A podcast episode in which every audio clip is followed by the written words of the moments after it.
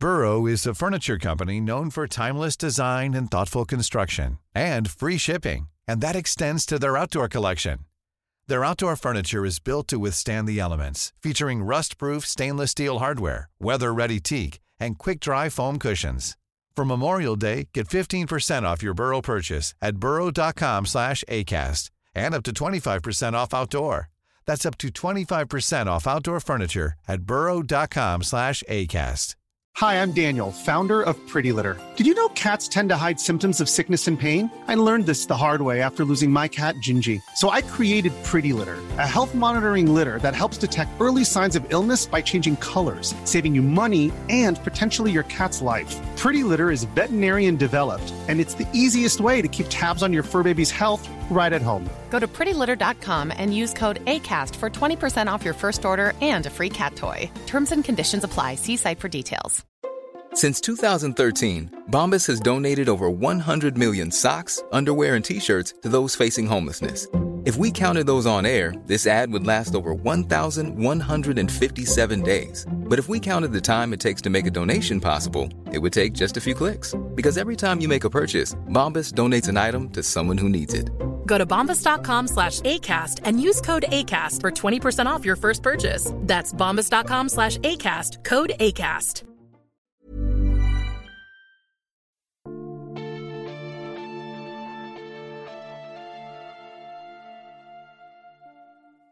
Välkomna till Sagan om Isfolket-podden Avsnitt 38 Små män kastar långa skuggor Jag heter Dan och med mig har jag Anna Hej Anna! Hej Dan! Hej! Ja! Här sitter vi Alltså jag får erkänna att jag har suttit och gråtit i en kvart nu Ja, det ska vi komma tillbaka till Jag grät också förstås Men det gör jag ju nästan alltid Men jag är nog lite urlakad så att huh. Det, är, det, är, det är mycket i den här boken. Det här har ju också de här böckerna som jag bara hade läst ett fåtal gånger Kanske två gånger innan. Vi tog oss igenom den här nu och läste den Så att säga på allvar. Ja. Eh, Och jag hade väl kommit ihåg en del av grejerna Men jag minns inte att den var så jädra välskriven. Ja, jag tyckte den var riktigt bra. Men vi börjar i början. Vi börjar från början och vi går ju direkt in på att det är jätteskarpt läge för isfolket för Tengil den onde är ju försvunnen. Ja, du fortsätter verkligen exakt därifrån den förra boken slutade Tengil onde är ute och, och ränner Det här hade varit en sån bra cliffhanger ja, i ett tv-serie liksom. Det klipps. Det är säsongsavslutning var förra boken och nu går vi in på nästa säsong. Det så snyggt alltså. Det hade varit så perfekt. Och särskilt när vi går in på de här ögonblicksbilderna som vi blir levererade direkt att vi vet att Tengilonde har varit ut, är ute och rört på sig. Vi får de här stämningsbilderna från människor eller miljöer där han har varit och där folk har blivit panikslagna eller dött. Och sedan vävs vi in i då, vad var det som väckte Tengil den onde? Och det var ju lite mindre episkt faktiskt. Ja, det var ganska märkligt. Det var den gode säckpipeblåsaren Mac som var ute och spelade på heden för att hans fru inte tog stod ut med honom och hans musik. Ja, jag ska säga så här att min partner har en säckpipa. Åh jävlar, det visste jag inte. Han är strängt förbjuden att spela på den här hemma. Av den enkla anledningen att vi har grannar. Jaha. Så jag förstår ju helt Max fru. Fullkomligt. När jag kommer till Göteborg i påsk för att podda live på Gotcon eh, Demonernas fjäll Då kan jag alltså inte be Jill att spela säckpipa för mig Du kan ju be honom om det men säckpipan kanske magiskt har försvunnit till dess. Eh, Jag har en reflektion till här om, om Tengil den onde. Alltså hans plan är ju då att när han ja, Nu ska han ju ta över världen Han är ute, han ska ta över världen Ja. Det måste ju vara ett problem att alla som ser honom dör Ja, alltså jag tolkar det som att han faktiskt har rejäl folk. Jag tycker det låter här i början och i tidigare böcker också som att bara synen av honom har ihjäl folk till höger och vänster utan att eh, han har riktig kontroll över det. Ja, det är sant. Han ser ju förjäklig ut och han luktar ju också. Den här stanken som omvälver honom, den gör ju också att folk dör. Ja, det måste vara svårt att administrera ett världsstyre om ingen kan se en eller komma i närheten av en. Men det kanske bara funkar på de som är genuint goda för att så här, det känns ju som att folk som är onda tål honom bättre. Ja, har vi sett någon ond som har kommit i närheten av hans, hans verkliga kropp? Det har vi väl inte gjort? Nej, det har vi inte gjort. Fast han verkar ju andra sidan kunna tona ner när han håller på och gömmer sig helt obegripligt i Berlinstadion. Ja, det, det är mest det och det där Han gömmer sig på Berlins stadion under ett av nazisternas, eh, vad säger man, arrangemang där Hitler står och talar och det är därför jag tänker att hans kanske kan, att hans, vad säger man, hans aura av skräck och död kanske fungerar bättre på goda människor än på människor som är onda. Ja, så kan det onekligen vara. Jag tycker att det är en fantastisk fin eh, diss till Hitler här när, när Tengel den onde bara avskriver Hitler direkt. Han bara, vad är det för liten löjlig kille? Ja, fånig, ytlig och med en löjlig frisyr.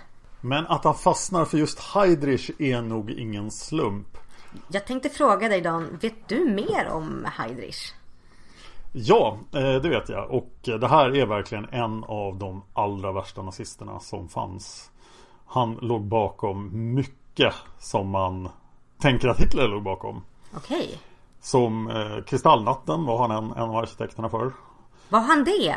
Ja, och han var även då en av dem som just förde det här med utrotning längst. Att det verkligen skulle bli den slutgiltiga lösningen. För det var ett relativt sent beslut i Nazityskland. Och det var många som tyckte att nej, det måste ju finnas någon bättre lösning.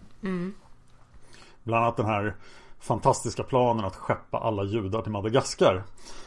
Som jag eh, tycker de borde ha gjort istället då. det Eh, hade ju ja. varit intressant. Då hade Israel funnits i Madagaskar istället förmodligen. Ja. Men ehm, Ja, Heidrich var också då inblandad i, ja i princip allting riktigt, riktigt ont som nazisterna gjorde. Och att han blev mördad då under de omständigheterna som ju faktiskt beskrivs rätt bra i boken. När det är ett samarbete mellan motståndsrörelsen och faktiskt då allierade kommandosoldater. Att de lägger så mycket kräm på att ha ihjäl just honom. Finns det en förklaring till det. Så det är bra val av Tengil Lundom. Han var en riktigt, riktigt ond människa.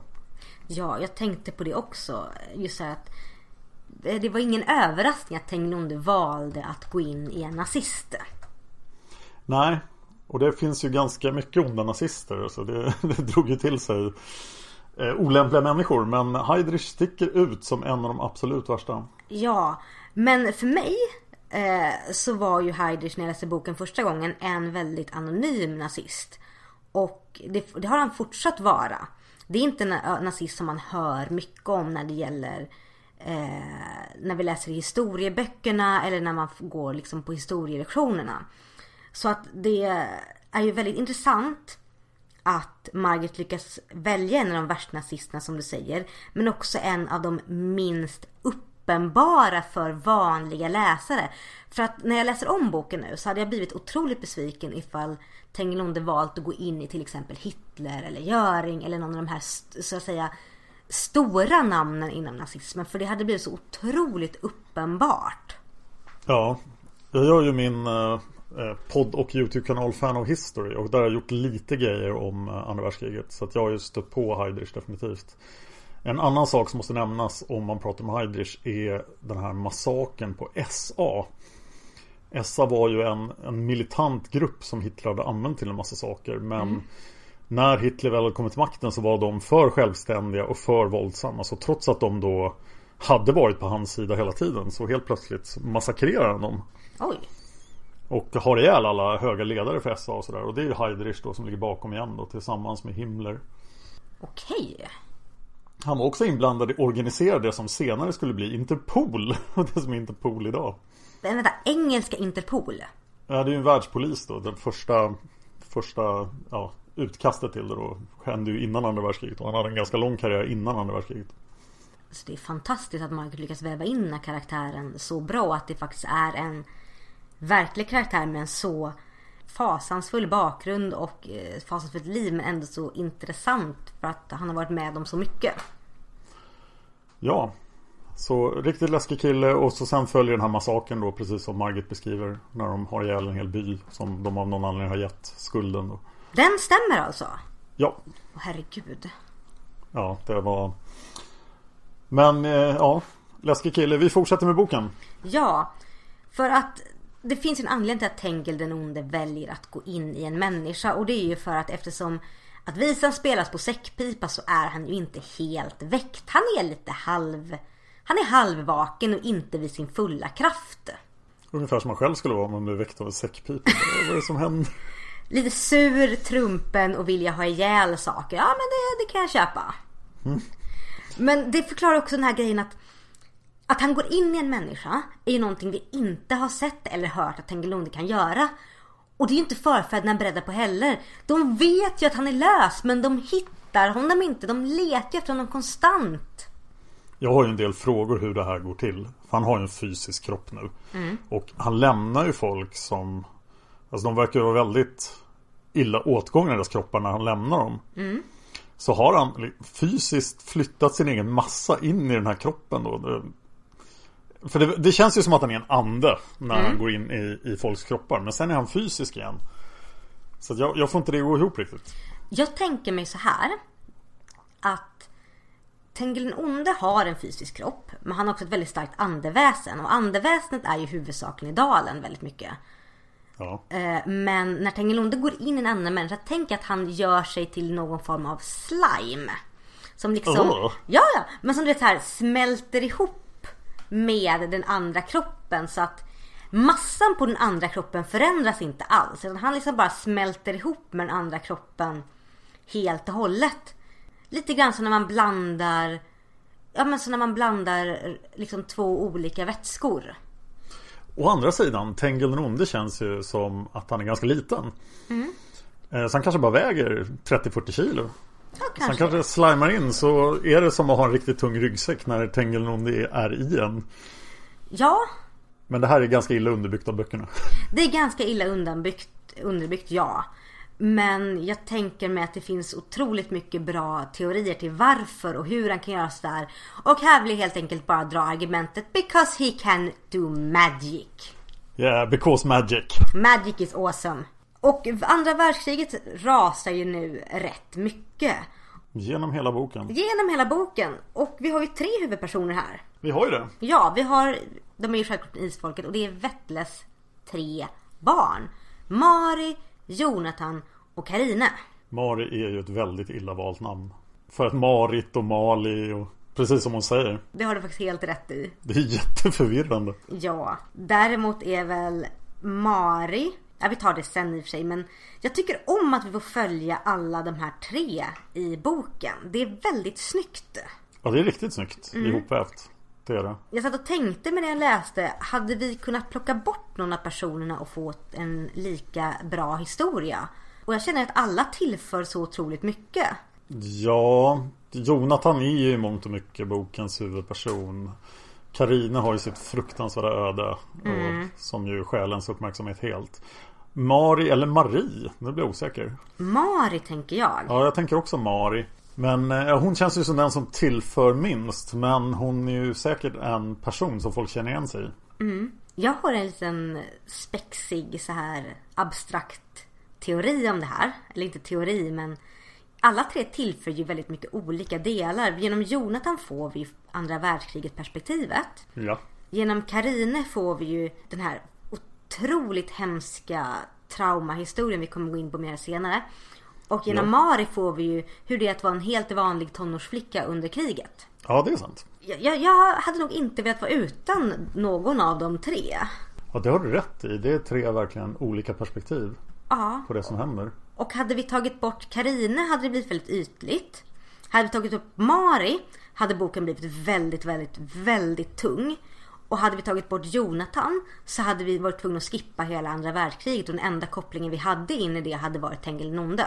Det här är ju faktiskt en av de bättre skildringarna av andra världskriget. Mm. Som hur folk upplevde det som jag läst. Ja, för den är så otroligt mångfacetterad. Och det gör så ont också för att de är syskon. Ja, De drabbas alla av hur den här tiden slår mot dem på olika sätt. Mari kanske minst av alla men samtidigt så drabbas hon också av det. För att hennes syskon drabbas. vart går vi härnäst då? Jag tänkte vi skulle gå igenom personerna lite grann. Alltså Mari, Jonathan och Karina.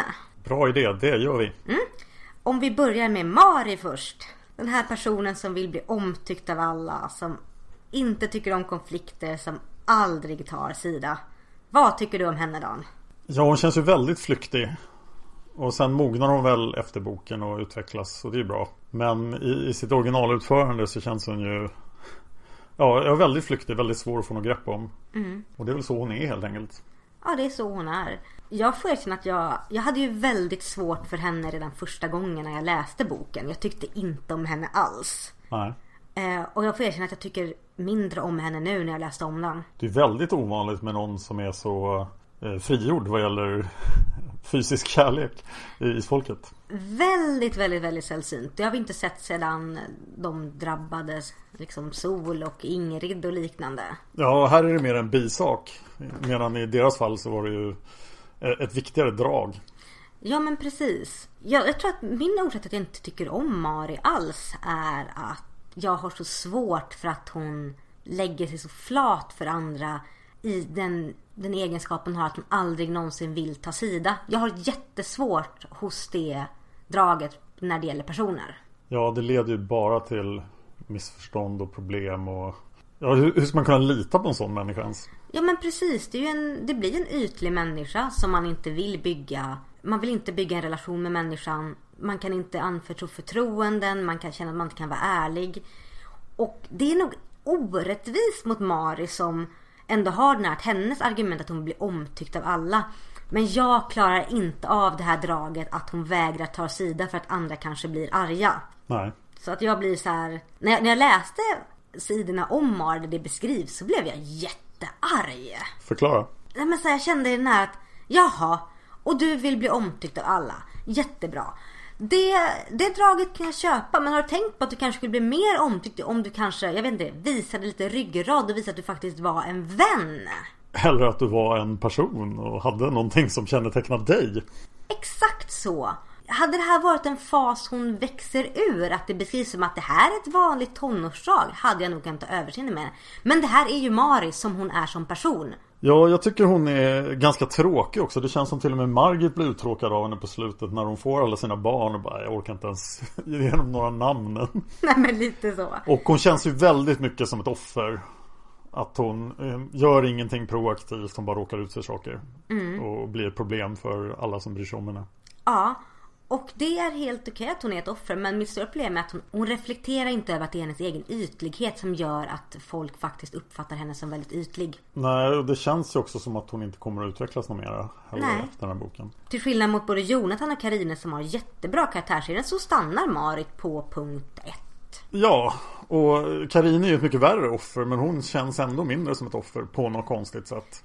Ja, för att hon, jag vet inte riktigt. Ska vi spara henne till sist? För vi lär inte kunna undvika elefanten i rummet Nej. när vi börjar prata om henne. Men om vi tar Jonathan då som är, ja, men han är liksom, han är retsam, kul, driven, snäll kille som vill tjäna pengar och göra rätt för sig. Genuint bra kille. Ja, och väldigt eh, välvuxen och perfekt arisk aveltjur. Åh gud. vi återkommer till Vi det. återkommer till det. Men kort sagt, jag tycker om Jonathan väldigt mycket. Han påminner mig om många isfolksmän med det här retsamma draget. Men samtidigt så är han... Jag vet inte, han har en stabilitet som jag känner igen hos Henning och han har ett driv som jag känner igen från Kristoffer. Det är väldigt många olika men jag tycker om honom. Jag tycker han påminner ganska mycket om Vettle. Men han är, han är större och självsäkrare på något sätt. Och inte lika... Lillgammal. Nej, precis. Ja, där har du faktiskt en väldigt bra poäng. Ska vi nämna resten av isfolket som vi faktiskt får möta här i början också? Ja, och jag vill nämna också en annan elefant i rummet. Finns det flera? Ja, gud ja. Eh, vi, men om vi tar de andra isfolket, alla andra mår bra. Ja, trevligt. Ja, Henning är gammal patriark och kommit upp till åren och Benedikte mår bra trots att Sander är död och alla lever och frodas. Och Nathaniel. Nathaniel, vi älskar Nathaniel. Fanns Tova med i den här boken överhuvudtaget? Alltså hon är ju, hon nämns vid namn. På slutet? Ja, hon dyker upp men de beskriver ju aldrig hur folk ser på henne. Hon, hon finns i periferin. Vi vet att den hårt drabbade Tova finns men vi möter henne inte. Vi får inte se några andra reaktioner på henne. Det känns ju som att hon har Hennes historia är sparad till nästa bok. Det känns lite så. Och här har vi också en bra cliffhanger som skulle gjort sig perfekt i en tv-serie. Det är att det här ankrar vi ju an direkt i slutet förra boken igen. För när de är på Lindalen så kommer Benedikt in och bara Jag träffade precis förfäderna. Ja, det var snyggt. Det är jättesnyggt. Och alla får information om att Tengil den onde är försvunnen. Och det här är ju klassiskt jättedålig timing. Ja, väldigt dålig timing. Nathaniel är typ är han, sex år i början av boken. Tova är Ja. precis nyfödd, allting är misär. Nej, Tova är inte ens född då än kanske. Mm, nu blir jag osäker. Om det är precis efter slutet förra boken Hon är så född kanske... 37. Ja, då är Tova född. Ja. Liksom, de är för små, ingenting är bra, allting är jobbigt. Vi måste väl nämna stenen också som dyker upp här. Har den varit med tidigare? Nej, det är det som är elefanten i rummet! Jag är så Jaha, irriterad! men jag har för mig att de höll på med någon sten, typ i bok 8. Men det var förmodligen inte samma sten. Eller det var bara en åker med massa stenar. Nej men det var väl när Andreas var ute på åkern och råkade gräva upp döda kvinnor. Det var uppe vid, det var uppe vid skogen. Just det, det var inte samma sten. Nej. Och det här är elefanten i rummet nummer ett för mig. Eller nummer två blir det nästan. Men Det kändes som en ganska liten elefant jämfört med den andra. ja, ja, men jag blir irriterad på när så sent in i sagan kommer ett element eller en sten som det tydligt beskrivs att alla isfolksmän på Lindalen har tagit sig en dust med den här stenen och Ara har stått ner den och Brad har stått ner den och Viljar tog ut sin ilska på den och jag bara okej men det här har inte skrivits någonstans. Det, det, det är så tydligt att det är ett element som Margit vill slänga in för att det ska ge en dramatisk effekt senare. Men det funkar inte. Det är som att säga typ att ja, visste ni om att isfolket har en tendens att en del barn får röda ögon och så dyker det upp i den här boken. Ja, eh, om du tittar på How I Met Your Mother så är de ju mästare på att göra det här. De planterar någonting i början av avsnittet som går tillbaka till seriens början men vi har aldrig sett det. Exakt så. Och sen glömmer de bort det totalt efter avsnittet. Ja, det är som när de nämner att ja, eh, Lily had a bad habit of doing this och så har de en massa flashbacks där hon gör det. Men vi får, Ja. har aldrig sett att hon gör det. Och vi får aldrig se det någon gång sedan igen. Så det är bara, vad, vad händer här egentligen? Nu hoppas jag att den här stenen kommer tillbaka. Att vi får se Nathaniel som gammal gå dit och slå på den någon gång i någon framtida bok. Alltså det hoppas jag för jag blir så otroligt kränkt om det här är enda gången stenen är med. När Margit gör en poäng av att alla män i isfolket som bott på Lindalen har tagit sig en dust med den här stenen. Det är vår kamp mot tiden. Jag bara absolut. Men då hade jag behövt ta in den i bok. Ja men alltså i bok. Jag hade nöjt mig med bok 20 om den kommit in där. Ja, en, en mening bara. Ja. Hade varit jättemäktigt. jätte, jättemäktigt. Jag hade liksom velat jag hade velat se till exempel tystlåtna Are till exempel gå ut och ta ut sin ledsenhet över allt som hände med släkten då på den här scenen. Det hade räckt. Hade vi Ja. sett den någon gång. Så att det här är, det är elefant nummer två i rummet. Och det är som du säger, det är en väldigt liten elefant. Det är en elefantbaby. Men det är fortfarande en elefantbaby. Vi tar den stora elefanten vid snabeln. Ja. Det här är ju på många sätt den obehagligaste boken i hela Isfolksagan. Ja. Det här är ju en fruktansvärd skildring av ja, två barnvåldtäkter och en till våldtäkt. Ja. Och vi har ju sett våldtäkter förut i isfolket. Vi har sett pedofiler innan. Men jag tror aldrig vi fått det beskrivet så här traumatiskt. Nej, och så i detalj. Och också den här, som Margit beskriver, den här långsiktiga påverkan det har på Karina att bli utsatt för den här först våldtäkten när hon är nio som hon helt förtränger bort för att hon kan inte hantera detta och sen våldtäkt när hon är tolv som hon bara trycker ner och inte kan berätta.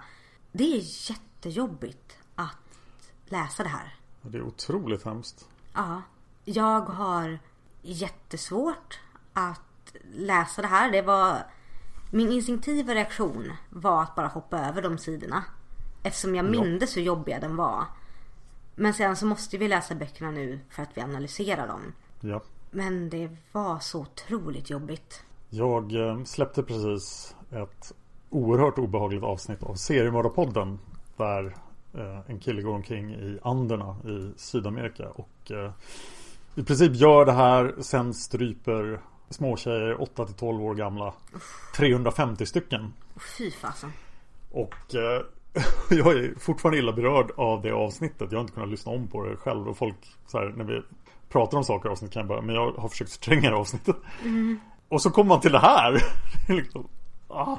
Då får jag säga att både du och jag vet ju om Dan vad, som, vad vi möter i den här boken. Vi, vi har vetat om länge att den här är boken med de tre jättejobbiga våldtäkterna. Ja. Och vi tycker fortfarande det här är en skitjobbig bok.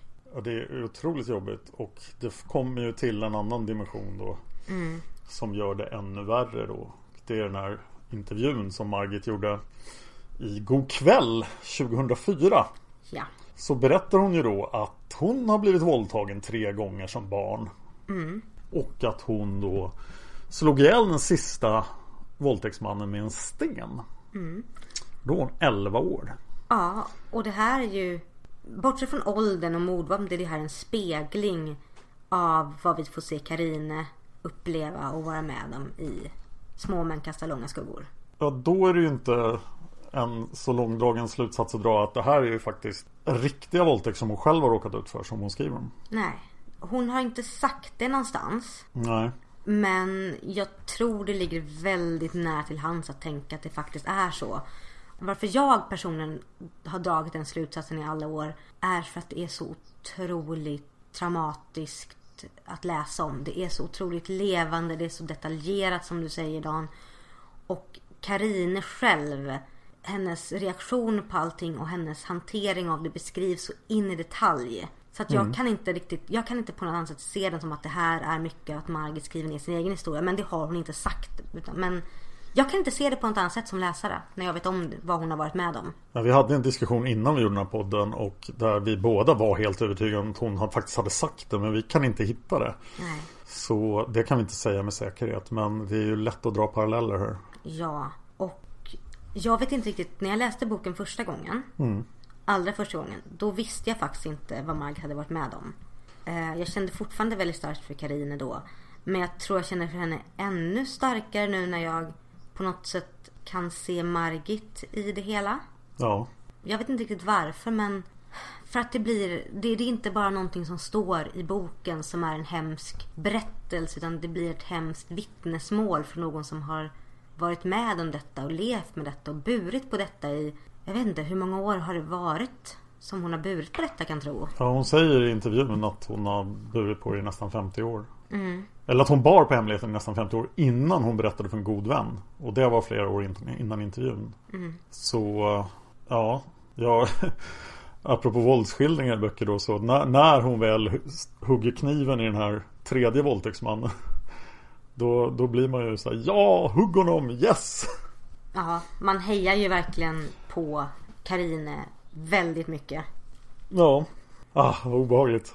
Det är svårt att säga något vettigt om det för man blir så illa berörd. Man blir jätteilla berörd. Och eh, jag får ju bara säga att jag hatar ju mänskligheten så mycket efter jag läste den här. För jag, jag stackars Karine Stackars Maggie, stackars alla. Ja, Ja, det är så svårt för att det går inte att bortse från att det här är Margit som har skrivit om sin egen upplevelse. nej, vi måste nog gå vidare. Annars kommer vi inte vidare.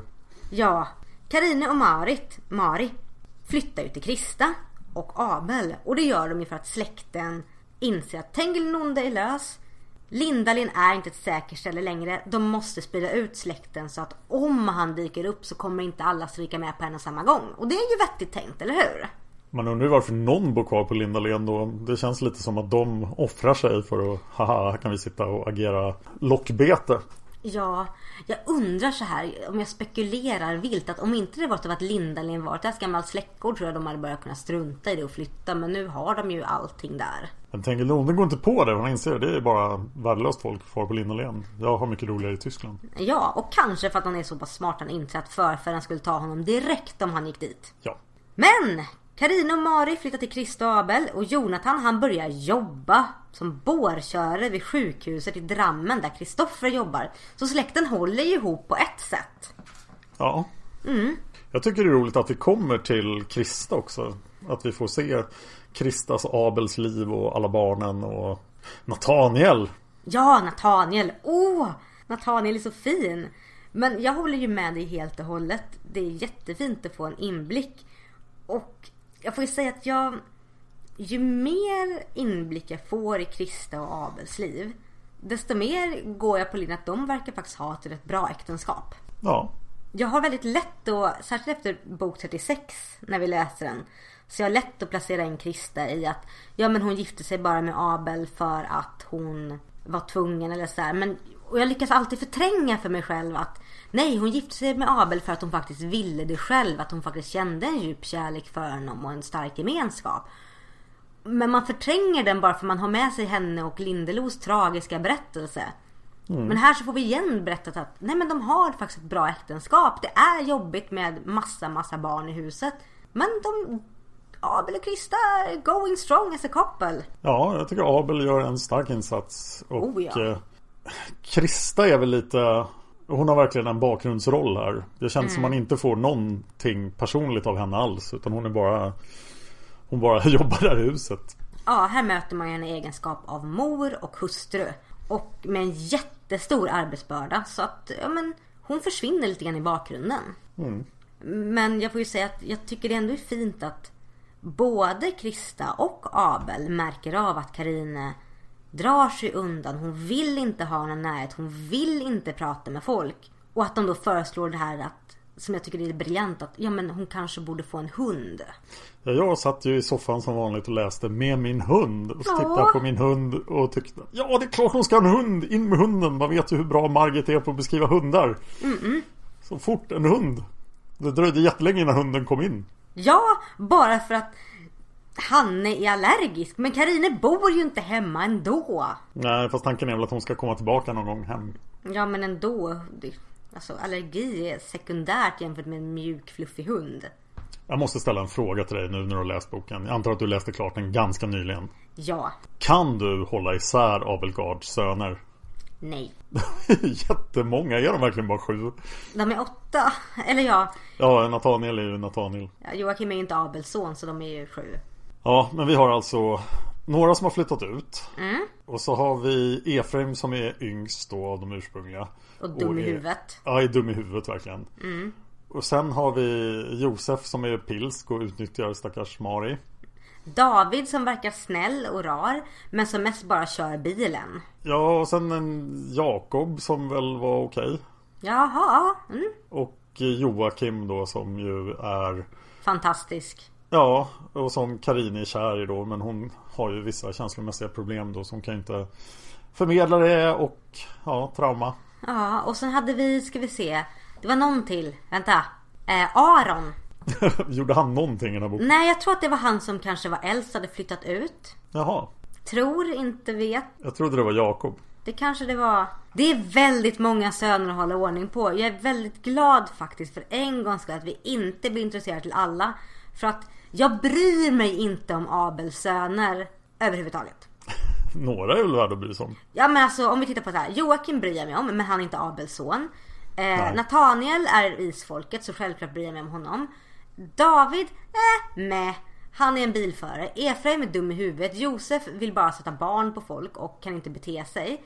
Så att tekniskt sett alla Abels söner förutom Nathaniel bryr jag mig inte så mycket om. Han har för många söner helt enkelt. Abel. Han har för många söner. Den enda som vi, jag tycker om är Joakim och han är inte Abels son. Eh, nej, men då skickar vi ut Jonathan på äventyr. Det kommer nazister ockupera Norge. Mm. Eh, Jonathan blir hotad där när han har en röd skjorta på sig. Hans fina skjorta som Hanne hade sytt. Ja, och så blir han inlockad i motståndsgruppen på grund av det. Ja, det är jättebra. Åh den, vad bra där. Ja den var spännande skildrad också. Tänkte man, mm. hur ska det här gå? Men där träffar han ju speciellt en motståndsman. Den bästa av dem alla. Ja, han träffar Rune. Ja, vad kan du säga om Rune? Han har vackra ögon. Ja, och jätteful. Jätte, jätteful och han är jätteskum på så många sätt. Men inte skum på ett creep utan bara så här. Han är ful. Folk tycker han ser jättekonstig ut. Men han har jättegoda fina ögon. Han är genuint vänlig och snäll. Och han är en jättebra motståndsman. Mm, men inte ens motståndsmännen vet varifrån han kommer riktigt. Nej. Och det är ingen som frågar riktigt heller. För att det viktiga är ju kampen och inte vem, vilka folk är. Ja, man ska väl fråga så lite som möjligt i sådana sammanhang. Ja. Så att det... Jag tycker ju om när alla intentioner Johan att han har med Rune när de far på uppdrag och gör saker tycker jag är jättefina för att det märks verkligen att de är eh, de är fina och bra vänner samt som det märks otroligt mycket att Rune är en helt egen speciell snöflinga. Ja, jag störde mig lite på att jag inte fick något som helst grepp om hans utseende. Bara att han var ful. Mm. Så till slut tänkte jag på honom ungefär som ett pentroll. Ja men lite något sånt. Alltså mycket osymmetriska drag. Alltså jag, först tänkte jag med honom som väldigt stor och grov men han beskrivs som rätt liten också. Så halter han har sargade händer. Så att det passar inte heller in för att en del av mig ville tänka att han såg ut som en väldigt, väldigt ful Ron Perlman. Oj. Men det funkar inte för han är så li- han, han är inte tillräckligt stor så att Pentroll är en bra beskrivning men jag tänker mig som att han, det är något undanflyende. Jag tänker mig bara hans fina snälla ögon. Mm, Av någon anledning fick jag på honom rastaflätor så då började han påminna om kungen i nuvarande säsongen av Walking Dead. Om någon tittar på det. Ja!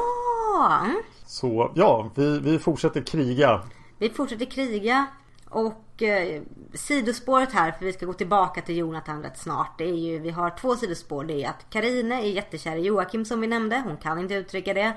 Allting är jättejobbigt. Hon har inte berättat för någon vad hon varit med om. Nej. Och sen har vi det här sidospåret med Mari och Josef. Ja. Och jag orkar inte för jag... Det är jätteviktigt att vi får se Maris historia för att veta hur det är att vara en tonårstjej i Norge. Men jag blir så jädra trött på henne. Jag blir så jädra trött på Josef. Ja. Första bästa chansen så sätter han barn på henne. Ja! Mari blir ju jättegravid. Josef vägrar ta ansvaret.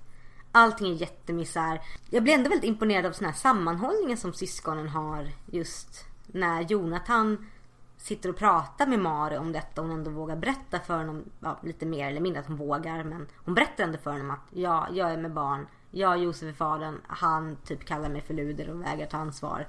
Och Jonathan ändå kan ge henne råd att alltså, vi kommer ju hjälpa dig. Vi kommer ju liksom ta hand om honom. Men du borde berätta för mamma och pappa om det här. Ja. Jag funderade i en kort sväng om eh, så här, om det ska födas någon mera drabbad. Och om de i så fall skulle abortera den drabbade här. Ha. Men det är Tovas generation. Den generationen efter. Så att det är ingen risk för det. Nej. Eller åtminstone en ganska liten risk för det. Vi har ju sett flera drabbade i samma generation. Ja, men nu när det är så många, nu när liksom barnlösheten har brutits så verkar det kunna... Oddsen att det hade blivit ett drabbat barn hade varit väldigt liten hade jag känt det som. Men lilla Kristel eh, klarar sig och blir den enda av Maris barn som får ett namn. Ja. Ah, Gud. De andra heter barn 2, barn 3, barn 4 och barn 5. Ja, det är ungefär så spännande som de blir. Men innan dess så ska vi gå igenom andra världskriget. Just det. Mm. Och då är det ju fokus på Jonathan, Rune och Karine. Ja. Ja, de tror ju att Karine ska må bra av att få uppdrag för motståndsrörelsen. Så att, och de behövde ju någon som var flicka och liten oskyldig. Och hon känner väl att hon får ett syfte här. Hon gör någonting bra. Hon bidrar till kampen. Hon umgås med sin bror. Men det är inte den här självuppoffrande. Hon bara liksom, hon vill genuint hjälpa till. Och det tycker jag är väldigt, väldigt fint. Och just den här grejen som jag tänkte på mycket när jag läste. Var ju det här med att motståndsrörelsen i Norge. Och hur starkt många norrmän var emot tysk ockupationen. är något som vi i Sverige inte får lära oss om tillräckligt mycket känner jag. Nej, verkligen. Och det, lä- det är väldigt mycket fokus på i, när vi läser historieböckerna här i svenska skolan om ja, men om andra världskriget, att om det var hemskt, vi får oss att Danmark och Norge var ockuperat. Men vi borde verkligen gräva ner mer i historien om motståndsmännen som fanns i våra respektive grannländer. Eftersom det är en sak som vi inte lyfter upp tillräckligt mycket. Att läsa den här boken, Små män kastar långa skuggor. Det är, en, det är som att dyka ner i en okänd del av andra världskriget. Ja, verkligen. Man har ju sett skildringar från Frankrike speciellt. Oh, ja. Av hur det var att vara motståndsman. Men det är väldigt intressant att få det från Norge. Och se liksom de här, ja men hur alla engagerar sig på olika nivåer. Hur det handlar om att dels bara köra mat, köra utrustning, smuggla personer in i städerna. Jag tycker ju om den här när Karine går på sitt första uppdrag. Att hon ska då sälja sminksaker och, eller ja, under manteln att hon ska sälja sminksaker till den här överklasskvinnan. Som är gift med en framstående norsk nazist. Och att hon där då hos den här kvinnan får ett brev med fotografier. Liksom, det är så otroligt intressant. För att fokus är att Karine gör ett uppdrag. Men min intresse fastnar vid den här ensamma kvinnan som är gift med den här nazisten. Och som är en motståndsman i ett norskt hem under den här tiden. Ja, just det. Hon är gift med en riktig quisling. En norsk samarbetsman. Ja. Och det är så jätteintressant för det visar på alla olika nivåer. Bara genom att Margit tar med den här, liksom, den här kvinnan. Så lyckas hon få fram hur kampen går från alla olika samhällsskikt. Från de här liksom, ja men arbetarklass, medelklass som isfolket tillhör upp till överklassen. Ja. Det är jättesnyggt. Just den här frågan hur man ska bemöta en ockupation blev ju väldigt improviserad. Speciellt när det är så hemsk ockupation som nazisterna med de här utrotningarna och den här skoningslösa regimen. Så nu har jag nämnt alldeles mycket om mina andra poddar men jag tänker nämna en till. I Palmemordet och i Seriemördarpodden har jag nämligen tagit upp det här för att efter andra världskriget så tyckte USA då, speciellt CIA, att man det här var alldeles för improviserat. Och att man borde ha förberett det här i förväg. Så på 50-talet gjorde CIA det. Och det här är väldigt dåligt utrett i Sverige. Men vi fick en motståndsrörelse mot en sovjetisk ockupation på 50-talet. Oj! Som går under namnet Stay Behind. Och det heter den i hela Europa. Det hände i alla västländer i Europa. Och då satte man upp då man hade gömda vapenlager, man hade speciellt utvalda människor, de fick öva en gång i månaden. Och den här organisationen, det kom fram runt år 2000. Wow! Att det här hade hänt. Och bland annat i England hittade man de här mystiska vapenlagren som ingen visste någonting om. Men sen gick det ju så lång tid utan att det blev en sovjetisk ockupation. Och de här organisationerna som var fruktansvärt hemliga för att just de skulle överleva en ockupation. Ingen skulle hitta något centralt register eller något. De började agera på egen hand. Nej, vad spännande! Och det här ledde till eh, terrordåd i Italien. Under, för där hette Stay Behind-gruppen Operation Gladio. Det ledde till en serie seriemord i eh, Belgien. Och många tror att det var svenska Stay Behind som låg bakom mordet på Olof Palme. För att de bestämde sig för att vi måste kämpa mot kommunismen och är det ingen ockupation här då måste vi bekämpa kommunistiska element i samhället. Och Italien var just det mest kommunistiska västlandet och därför det spårade ur som mest i Italien. Okej. Det var en parentes, tillbaka till isfolket. Men det är en bra parentes. Ehm, Det, jag tycker det är jätteintressant att läsa om andra världskriget i den här boken och framförallt om den norska ockupationen och hur den drabbar vanliga människor. En sak som jag tycker mindre om i den här boken. Ja, Kan du gissa vad det är? alla våldtäkter. Ja, förutom det. Nej, vad menar du? Det är att förfäderna håller på och trollar. Ja, det gör de ju. Något speciellt du tänker på? Jag tänker på när Sol trollar hej vilt. Ja, det här är ju pajassol. Ja, för alltså Som- jag... Lägger krokben för, var det Himmler eller var det Göring? Nej, jag har krokben och så gör krokben för himmel eller göring och gör medaljerna jättestora så att han ramlar över ända. Jag vet inte, jag tycker det är fint att, eller fint, jag tycker det är bra att vi får reda på att förfäderna hela tiden aktivt är ute och letar efter Tengil den onde. De ligger inte på latsidan. Nej. Men jag tycker inte om att de håller på pajas skämta här för det gör en, det ger en konstig ton till boken. Ja, det kan jag hålla med om. Jag tycker ju att eh, Gans eskapader också är lite jobbiga för att någonstans har de alla de här förmågorna och speciellt Gando som ju har galopperande superkrafter på slutet av boken. Mm, Gans som har tagit över efter Imre. Och deras uppgift är ju att stoppa Tengil onde från att ta makten över världen. Men någon annan ond håller ju precis på att ta makten över världen. Varför gör de ingenting åt det? Ja men lite så. Ja, kan de verkligen då när de har möjligheten att ingripa tycka att så här, men nazisterna det är inte vårt problem. Åh, här kommer det att dö 100 miljoner pers men det är inte vårt problem. Jag hade nog nästan helt sett det att isfolkets förfäder inte kunde gripa in alls. Att det hade lagts ner någon så här att nej, vi kan inte gripa in i detta. Att det gjorts tydligt och klart att de inte på något sätt kan påverka de här händelserna. Och till exempel skulle man kunna haft att så fort Tengil den onde är ute så kan de inte påverka vanliga människor. Ja, jag hade sett att det var jättebra. Förutom om de är isfolksättlingar. Det hade varit en jättebra regel. Ja. Men att de här går in mitt i boken och börjar påverka händelsen genom att bara Hö, vi skojar till lite grann så att nazisterna druttar på ändan. Det blir så här. Det blir en bitter eftersmak i min mun och det här är en allvarlig bok med jättemycket djupa teman. Jag förstår att Margit kanske vill liva upp det lite grann. Men det här blir fel. Jättefel. Ja, det blir fel på flera sätt. För precis som du säger, om de kan ingripa på det här sättet, varför ingriper de inte på andra sätt? Varför är Sol plötsligt en ensidig pajas igen? Hade, jag hade velat se någonting annat från dem. Det skedde 42 mordförsök på Adolf Hitler. Och de som gjorde de mordförsöken hade ju insett att Nazityskland kunde inte hålla ihop. Hitler hade skapat en regim som var fullständigt beroende av honom. Ja. Så att han var ju helt immun mot uppror från de egna leden. Det var bara hans fiender som hade intresse av att döda honom. Men så att om isfolket hade haft ihjäl Hitler här. Man skulle gärna vilja veta gärna att de hade en anledning att inte göra det. För här har de ju chansen på något sätt. Om de kan få ja, Himmler eller Göring eller vem det nu var att falla. Då borde de ju kunna ta livet av Hitler. Ja, det hade varit så lätt att bara väva in, som du säger att Nej men Tengilonde är ute i världen, då kan vi inte påverka vanliga människor.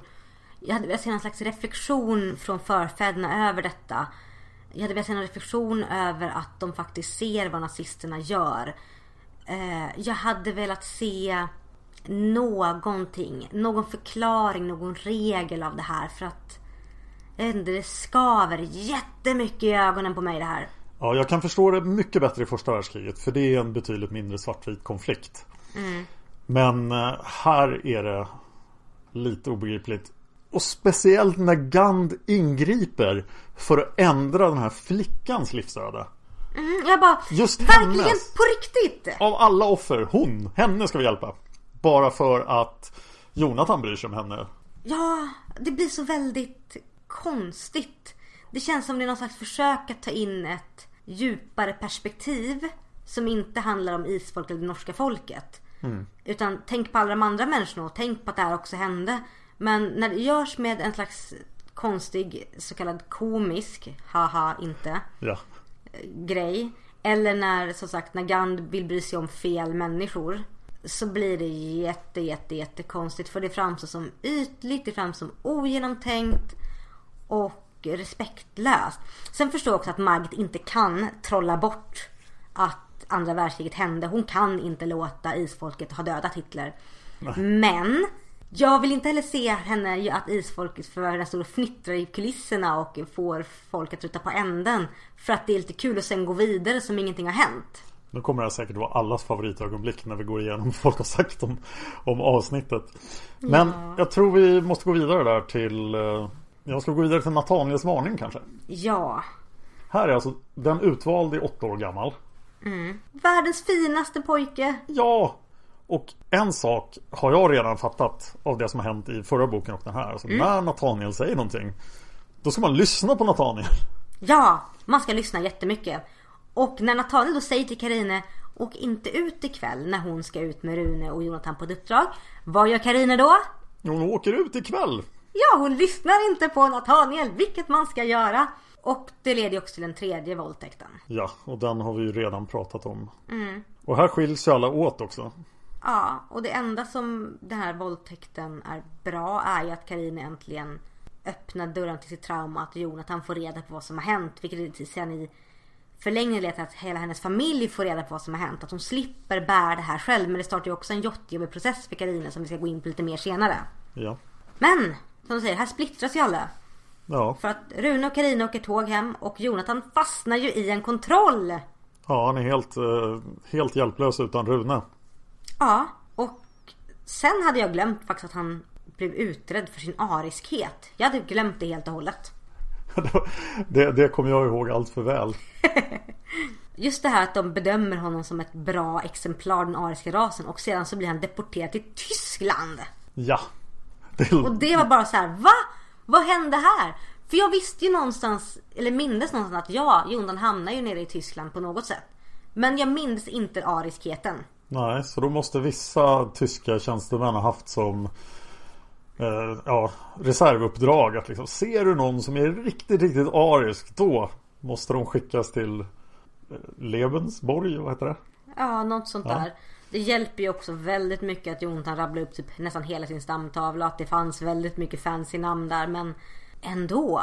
Det är mycket som pågick under andra världskriget som vi inte har koll på. Eller som inte riktigt sägs i historieböckerna. För att historieböckerna kan inte skriva med allting. Nej. Och det är lite synd. Isfolket lär oss mer om historien. Ja, men det tycker jag Margit har med bra. Jag, jag tycker också hon hittar rätt balans i den här boken på hur mycket andra världskriget det ska vara. Och hur mycket isfolket det ska vara. Jag tycker balansen är närmast perfekt där. Ja, och på tal om balans. Jag tycker det är väldigt skönt att igen att eh, om vi går tillbaka till isfolket där. Att Mari har ju berättat nu för sina föräldrar att hon väntar barn. Och allting är jättejobbigt. Men att Abel faktiskt skäller ut Josef efter noter och sen slänger ut honom. Ja, härligt. Ja, jag blev så glad. Och jag kan egentligen bara, ja men det är bra det där. Det är jättebra. Får vi ta in hunden nu? Nej, hunden får vi, jo hunden får vi ta in. Ja, Shane! Han är jätterolig. Ja, lilla Shane. Ja, Jag tycker det är så fint ögonblick när Karine är på kenneln och ser Shane. ja ganska bra lyft för Shane. Ja, och jag kan inte släppa liksom det här. Liksom, jag får bilden av Karina som sitter i den här högen av hundvalpar och Shane sitter en bit bort och bara Det blir inte jag den här gången heller va? Det blir det inte. Nej. Och Karina bara Den hunden ska jag ha. För de är båda hackkycklingar och passar ihop. Och så blir det jättebra! ja, han är en sån personlighet. Han påminner ganska mycket om min hund också. Oj, är Smilla som Shane? Ja, lite grann. Det är så här, hon lyder när det passar. Och så ibland så ser hon helt oförstående ut. Vadå? Vad menar du? Jag förstår inte. Hon är lite bättre på att göra trick än vad tjejen är. Är hon lika kräsen med maten som Shane är? Ja, absolut. Eh, Ett tag hade hon som plan att eh, om hon bara gick ner och åt sin tråkiga torrmat när vi sov. Då kunde hon uppehålla illusionen att hon vägrade äta. Så som man hörde liksom, man hade somnat så hörde man någon som trippade ner till bottenvåningen bara njam, njam, njam. Och så kom tillbaka burp och la sig i sängen igen. Bara, "Ah, ingen såg mig. Man bara, men Smilla maten försvinner ju. Nej. Jag måste nästan berätta om ja, min valpupplevelse med henne. Ja! Eh, För jag satt ju där i en hög med valpar och det var ju eh, Hon är ju en kinesisk nakenhund med hår En så kallad powerpuff Och eh, jag visste att Vi hade ju sett bilder på dem så visste jag att det var liksom hon som Jessica ville ha och hon som vi hade valt då. Och hennes egenskap som vi hade fått beskrivet för oss var att hon alltid var den som kom fram först. Hon var den modigaste, den som liksom gjorde saker. Så jag kommer dit och sätter mig ner och hon springer mycket riktigt fram till mig och slickar mig i ansiktet och sen springer hon iväg igen. Så bara, nu har jag hälsat på dig. Och sen kommer det fram en annan liten valp och lägger sig i mitt knä och, och så säger de liksom Säger uppfödaren då, men hon har ju aldrig visat någon tillgivenhet för någon människa. Åh gud nej, aj mitt hjärta. Ja, den där valpen ligger i mitt knä. Jag bara, jag måste ta två, men nej, det blev inte så. Åh. Men vi har bra kontakt med uppfödaren fortfarande så vi vet att hon hamnade i ett bra hem också. Ja men det var ju bra. Ja, Jag men- tänkte precis fråga, men vad hände med henne då? Och det var ju första gången jag skaffade hund så att man ville ju ta hela, hela högen och var åtta stycken. Så ni har skämt bort Smilla lika mycket som Karine skämmer bort Shane. Absolut. Hon får sova i sängen.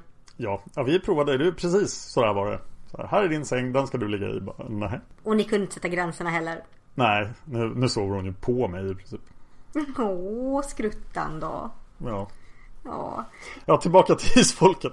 Ja, jag älskar ju hela stycket om när, ja men när Karine och Shane så här boundar och vilket otroligt lyft det blir för Karine. Dels att hela familjen vet om vad som har hänt henne. Att det nu är ute med att hon har blivit våldtagen och slipper bära det själv. Och också att Shane faktiskt får henne att börja leva igen. Och hon och Joakim kommer mycket närmare varandra. De får liksom, inte som par men att de blir vänner. Det är jättebra. Jag tycker att Margit är så bra på att skildra djur. Och här blir det ju comic relief på rätt sätt i den här mörka boken. Att man får följa Shanes tankar och så. Han bryr sig förstås inte om andra världskriget och så här. Så det blir naturligt på ett helt annat sätt. Men det blir den här ljuspunkten i den här jätteallvarliga berättelsen som vi behöver. För andra delen av berättelsen är ju att Joakim, eller Jonathan, är fast på det här avelsstället i Tyskland för att bevara den ariska rasen. Där han, ska, där förväntas ligga med folk. Jag tycker den här biten är jätterolig. Och just att han är så pryd också. Liksom, vad, vad är det som händer? Vadå? Vad, vad, vad? Bara, nej, kommer in en tjej i mitt rum? Nej, nej, det är jätteoansvarigt att han lägger en man och en kvinna i samma rum. Jag ber om ursäkt. Och den här flickan bara, nej du måste ju ligga med mig i princip. Fast hon säger aldrig så men hon typ gråter för han inte vill ha henne. Jonathan bara, äh, vad är det som händer? Han verkar ju sanslöst korkad där. Han har liksom inga teorier om varför han är där ens. Han bara, ja vad trevligt det var i det här koncentrationslägret. Men han är ju jätteung.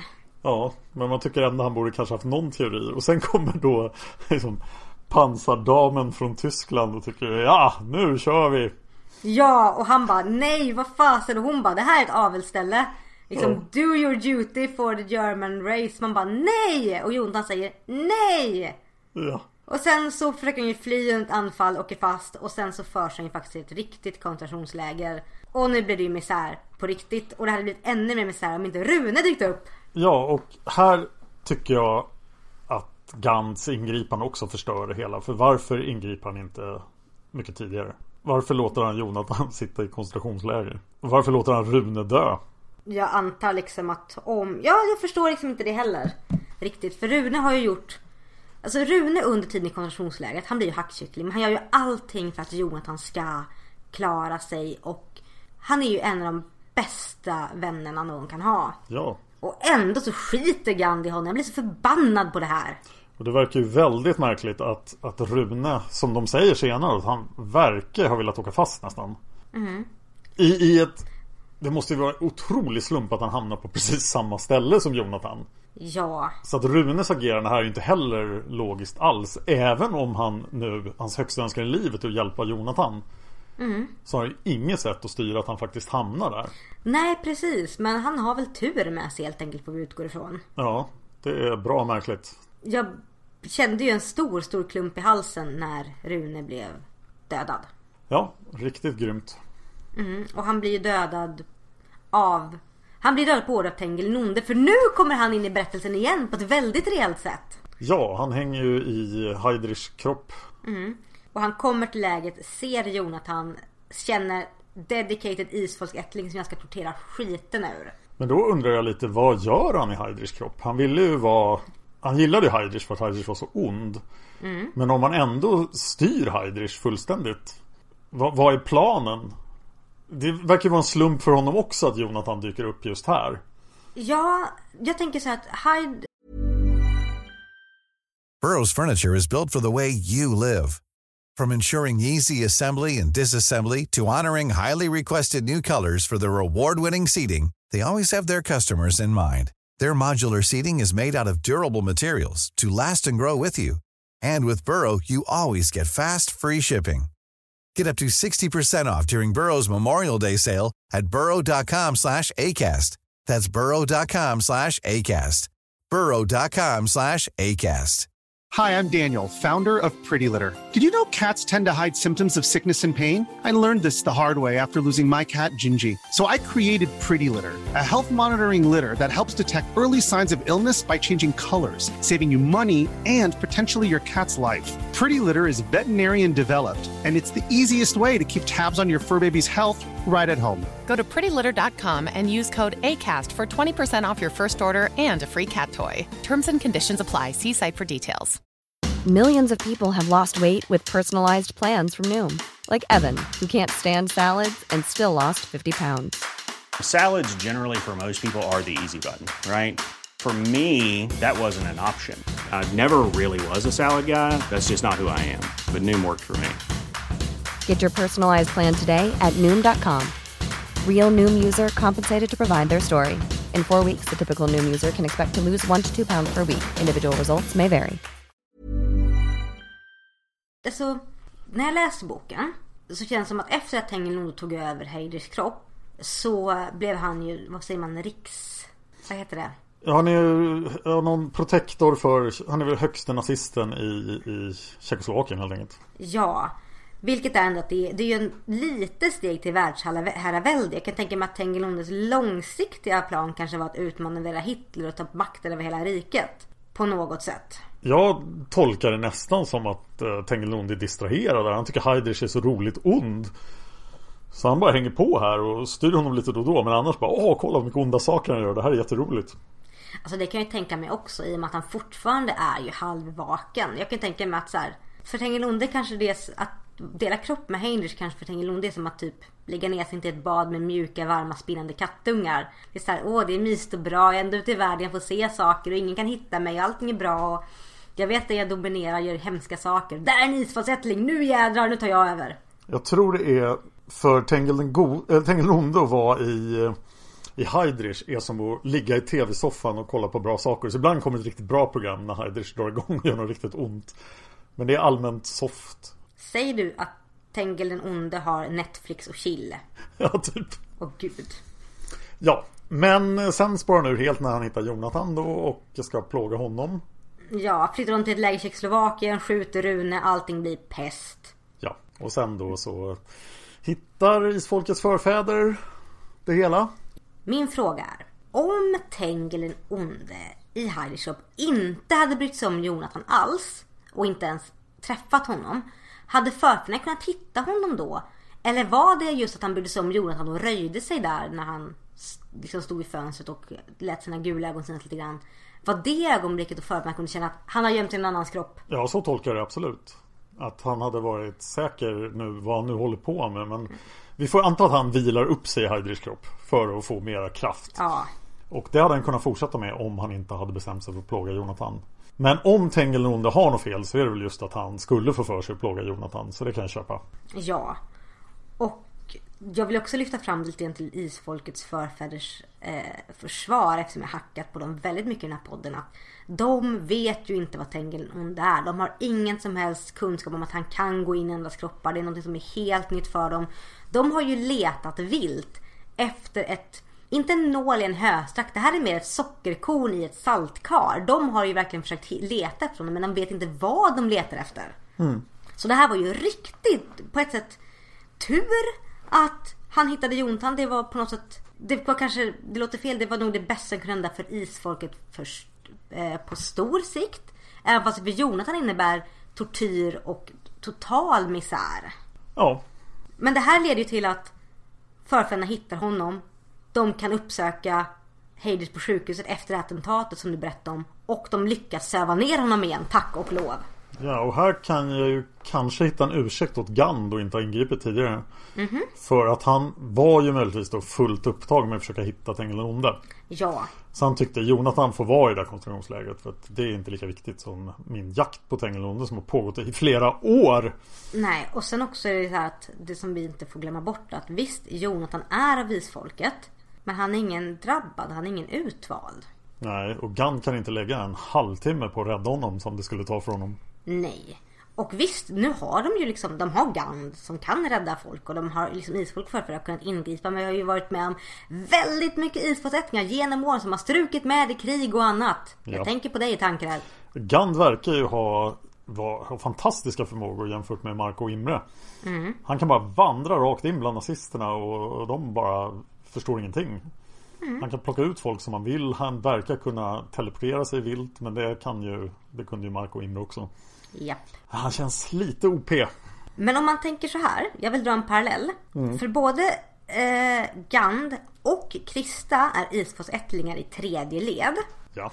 Vi såg ju också att Krista hade Krista har väldigt mycket spännande isfolksförmågor. Ja. Medan Vanja inte uppvisade någonting. Jag har en ny teori. Ja, hit it. Jag tror att eh, Marco hade ihop det med en svartängel. Och att Imre också hade ihop det med en svartängel. Varpå Gand är ännu mer svartängel än vad någon av dem var. Oh, det är en intressant teori. Och det är därför han är så urspårad.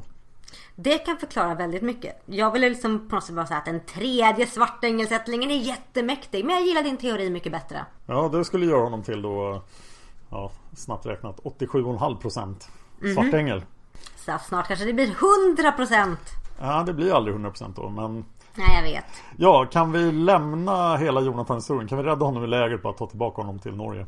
Ja, Gand räddar honom ur lägret men vi måste också berätta det allra viktigaste som händer när förfäderna faktiskt lyckas söva Tengil Nonde i Hartsskogarna. Och vad är det? Ja, han lyckas, Tengil Nonde lyckas ju förstöra vandrarens pipa så att det går inte att söva honom igen. Han somnar den här gången. Men aldrig mer. Nej, så om han vaknar en gång till så är det ju kört. Ja, så nu måste vi hålla koll på alla konstiga instrument överallt. För det här verkar kunna hända helt slumpmässigt. Ja, flöjt känns som att där är det lite mer random. Men säckpipa var väldigt oväntat och vi vet att det finns väldigt mycket konstiga instrument i världen som går ut på konstiga tongångar. Så jag är inte helt övertygad om att det här kommer funka. tänk på alla konstiga instrument som kommer snart. Mm, vuvuzela. Kanske blir någon på en synthesizer som lyckas väcka Tängelnonne. Jag orkar inte, jag fick just lite ont i magen av det här. Men vi går vidare. Gand räddar Jonathan och lägret. Allting blir jättebra. Ja. Gand gör världens konstigaste prioritering säger Jonathan, du vet den här flickan som du nästan inte alls förstod vad hon ville. Henne kan du kanske försöka rädda, om du vill. Ja, och man vet ju inte heller om det fungerade. Nej. De girerar lite pengar från Norge mitt i kriget och hoppas på att de kommer fram. Ja. Men det, den grejen hade jag bara kunnat säga att han... Jag tycker det var dåligt prioriterat. ja. Mm. Men Nu, Jonathan hemma. Ja, vi får backa bandet lite för det har hänt lite saker. Vad har hänt då? Ja, medan Jonathan suttit i lägret har ju Karine insett att Shane inte är vaccinerad mot valpsmitta. Oj då, det vill man inte ha. Nej. Så David, alltså Abels bilkörande son säger att ja men jag kan ta med Shane. Ja. Åker in. Tjejen gillar att åka bil också så det är perfekt. Shane älskar att åka bil i framsätet. Åker in tillsammans med Efraim. Och så kommer ju Efraim tillbaka och Karine frågar Efraim hur det har gått. Och då säger Efraim, eftersom Efraim är en humorlös, idiotisk jävla puckad rövhatt som förtjänar att brinna i en speciell nivå av helvetet. Ja. Så säger Efraim att Shane har, var smittad och att veterinären avlivade honom. Gud vad grymt. Alltså jag blir så arg när jag läser. Jag faktiskt slängde boken över rummet. För det är en, det är en speciell jädra cirkel över helvetet för folk som säger så. Mm. Jag tror det är den femte cirkeln i helvetet.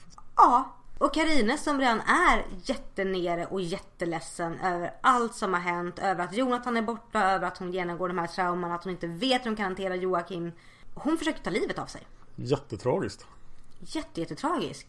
Och det är ju mitt in i det här när de precis har insett att Karine har tagit sömntablett som Johan, Jonathan och Gand kommer hem.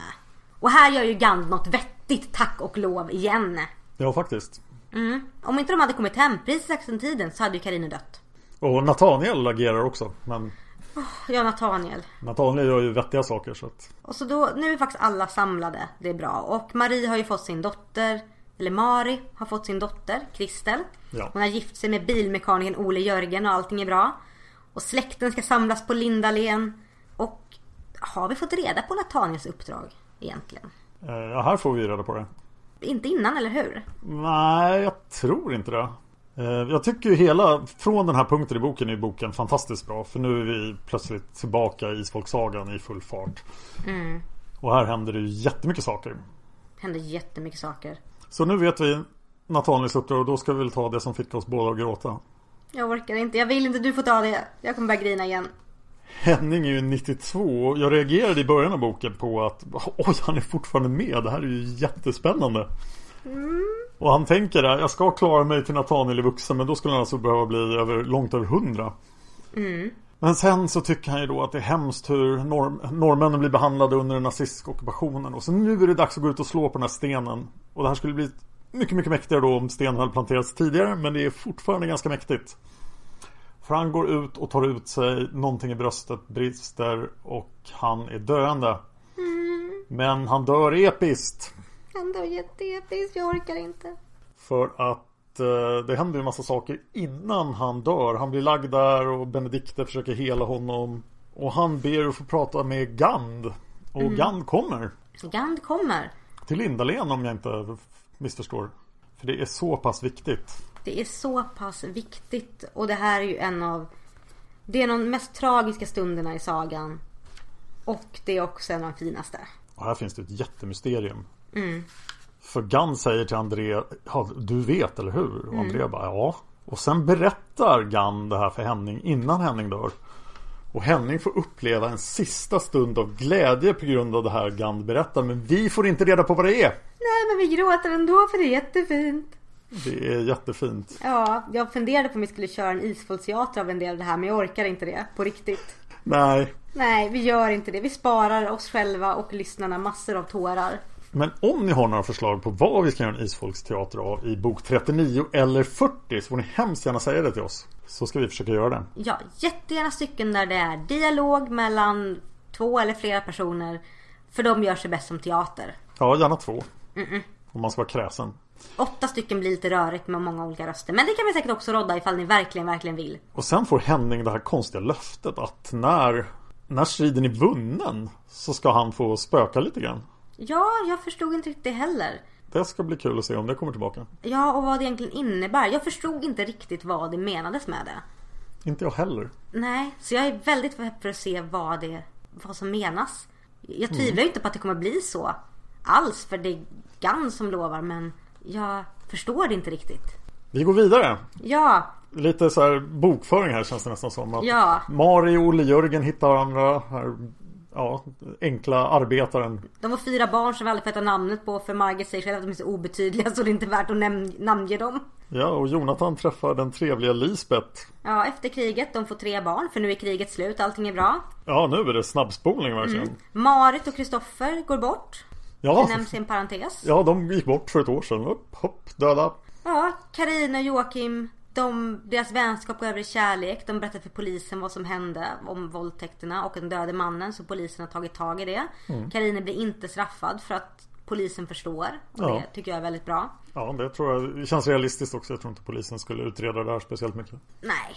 Och Karina och Joakim gifter sig och får en son som heter Gabriel. Ja, Gabriel! Och sen har vi då legendariskt dåliga sexlivet mellan Joakim och Karina. Ja, jag minns ju deras sexlivsscen som väldigt såhär, jo jättekonstigt och åh vad olyckliga de måste vara men jag vet inte, vad tycker vi om deras äktenskap överlag? Ja, Det verkar ju vara ett väldigt lyckligt äktenskap. Eh, Förutom den här lilla detaljen då. Ja, och det verkar som liksom att de, de litar på varandra.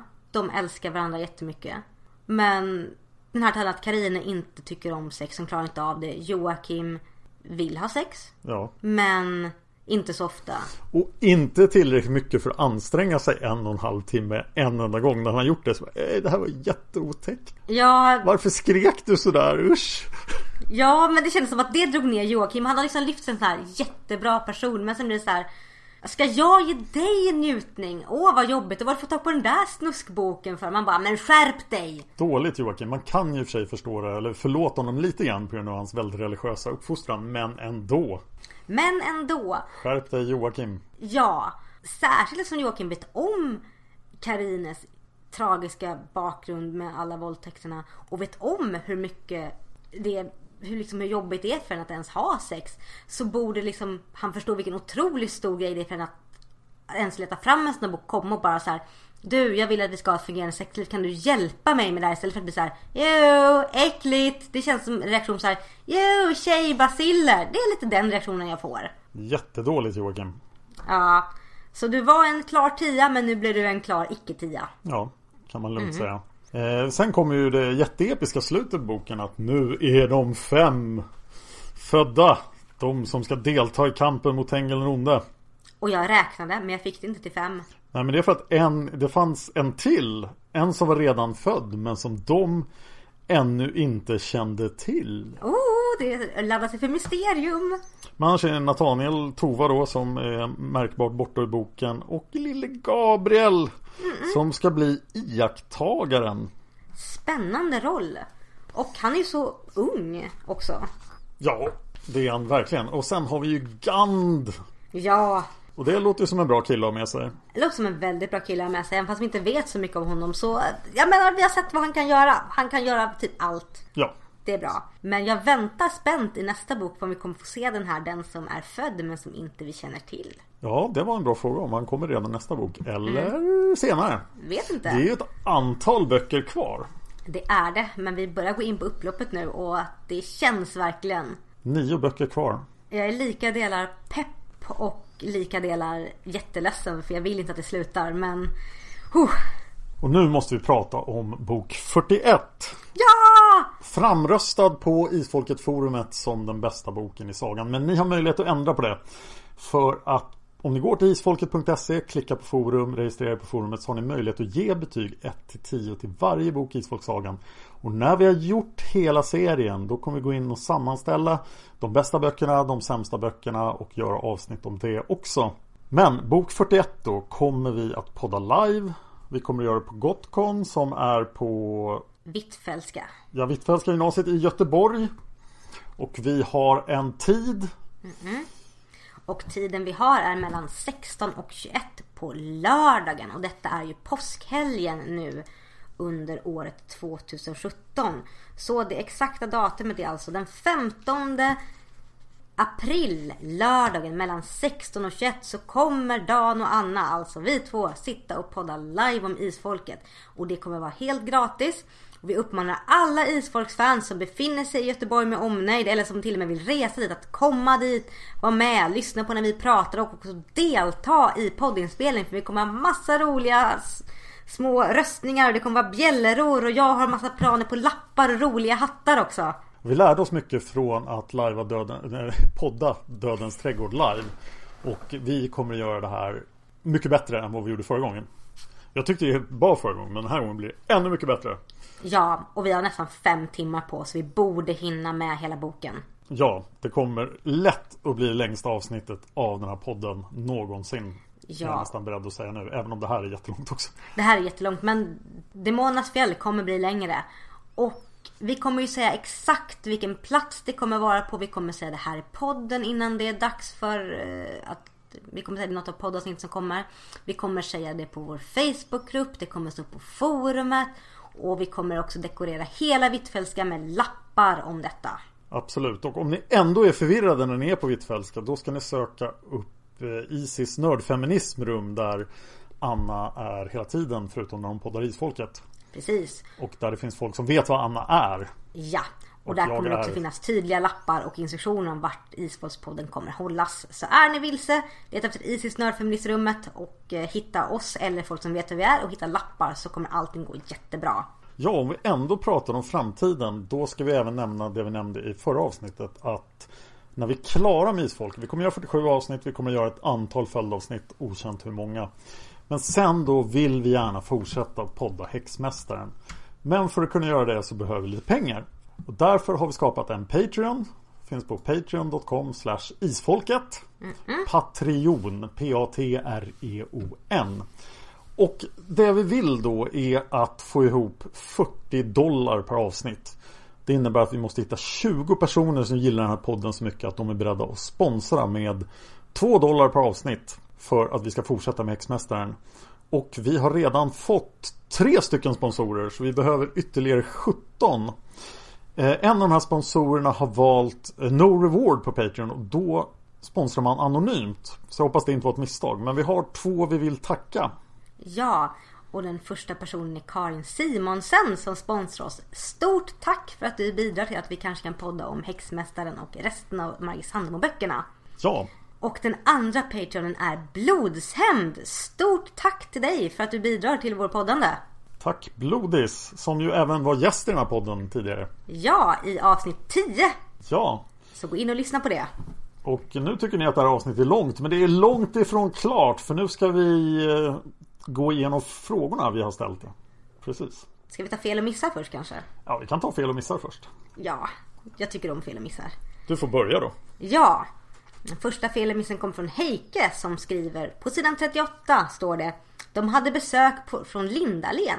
Och Heike säger några sidor senare, fortfarande samma scen. På sidan 41 står det Nathaniel och Tova får inte komma hit mer för Tengil den onde håller uppsikt över Lindalen. Och Heike frågar sig vart håller isfolkningar till egentligen? Ja, det känns som ett klart syftningsfel det där. Mm, ja, och Heike fortsätter på sidan mm. 42. Det, vi har inte kommit långt i boken. Nej, nej. Citat från boken då. Jag talar med Krista. Hon kan behöva lite hjälp hemma. Hon har åtta pojkar att sköta. Men på sid 46. Abels äldste son Jakob var redan gift och hade flyttat hemifrån. Det var Jakob och inte Aron. Damn it! Näste man Josef hade också flyttat. Han hade fått sig arbete i Oslo. Och då säger Heike, alltså hade inte Krista åtta pojkar att ta hand om? Jaha! Och Heike fortsätter med att resonera över hur gammal är Josef egentligen? För att hänga med i mitt resonemang bör ni veta att Mart är 17 år och Katrin är 13. Och på sidan 46 står det, och jag citerar Abes äldste son Jakob var redan gift och hade flyttat hemifrån. Nästman Josef hade också flyttat, han hade fått sig arbete i Oslo. De återstående sönerna bodde ännu hemma. Joakim och David var äldre än Mari och Karine. Aron var precis jämngammal med Mari. Sedan kom Adam och Eifrem emellan flickorna i ålder. Och till slut lille Nathaniel som var betydligt yngre skaran av halvbröd till honom. Det här låter som ett eh, problem från isfolkets matematikbok. Jag tänkte på det också. Gud vad jobbigt. Varsågod fortsätt. Heike skriver. Enligt ovanstående bör åldrarna se ut så här. Jakob minst 21. Josef minst 20. David 19, Joakim 18. Han är fem år äldre än Karin enligt släktträdet. Aron 17, Adam 16, Efraim 15. Men, säger Heiken, men några kapitel senare på sidan 59 står det Mari blev genast upprymd. Josef var två år äldre än hon och de hade alltid fört en halvfräck dialog full av understrukna antydningar. Hmm. Hmm. Ja, det stämmer ju inte. Då skulle Josef vara 19. Ja. Ja just det, för Joakim, det är den där ordningen och de kan inte gärna vara födda samma år. Ja det kan de i och för sig Nej, vara. det går någon, inte. någon kan vara född i början av året och någon i slutet av året. Om Abel och hans stackars första hustru låg i ordentligt. Åh gud, stackars kvinna. Ja det känns som att man måste konstruera en lösning här så att det, det verkar ju vara ett fel onekligen. Ja. Men Heike är inte klar ännu utan hon fortsätter. Och citerar från sid 142. En hundvalp fnös Hanne som hade sydeuropeernas ointresserade inställning till djur. Det här drar vi alla över en kam. Ja, verkligen. Och eh, Heike säger då, om jag inte minns helt galet så var Hanne djurvän i Vandring i mörkret. I scenaläget var det endast Manolo som inte tyckte om hundarna och alla andra älskade dem. Japp, jag minns det också. Och vilken jättegeneralisering. Ja. Jag ser upp för sydeuropeer för de hatar djur. Alla över en kam. Och Heike fortsätter med att säga att på sidan 197 står det följande och jag citerar. Imre utbytt mot sonen Gand påminde vandraren. Och Heike säger att ordet påminde används. Tolkar jag som att Gand har nämnts tidigare. Men faktum är att det här är allra första gången Gand nämns vid namn. Han har aldrig ens visat sig. Ja fast där måste jag försvara vandraren för han sa ju faktiskt i förra boken att eh, Imre kommer inte mer, nu kommer någon annan. Ja, fast vi visste inte vem. Nej, men han kanske påminde just om att Imre var utbytt. Och att det var det viktiga och inte just att det var Gand. Ja, okej, det, det är sant. Det är sant, det kan jag faktiskt köpa. Eh, och sen har vi Nathaniel som eh, har ett fel. Från... Eh, ja, det är en kommentar ja. Ja, just det. Hur mycket pojkar Krista har att ta hand om beror på hur ofta de kommer hem. Fast om de kommer hem så borde de kunna hjälpa till om de är över 20 tycker man. Ja, fast som Heike påpekar, det står uttryckligen att Abel uppför sina söner till att det enbart är kvinnan som ska sköta hemmet. Alltså ingen hjälp från killarna. Man tolkar det som att de inte, inte kommer hem särskilt ofta dock. Nope. Men Gelash har ett, hittat ett fel också. Ja. På sidan 48 står det, och jag citerar, att han, Eifrem, var en sjunde sons sjunde sons glömde han aldrig. Fast det var han ju inte, eftersom Joakim var resultatet av ett litet felsteg Abels första hustru hade gjort. Men det var det bara Krista som visste, och hon sa inget. Bara hon visste att den sjunde sonens sjunde son var Nathaniel. Och Gelash säger men i boken innan berättar, Benedikte för Winnie att det är på det viset. Så uppenbarligen har Krista berättat det för sin familj i alla fall. Men det kändes som alla kände till det i Isfolket i förra boken. Ja, Att Nathaniel var en sjunde sons sjunde son.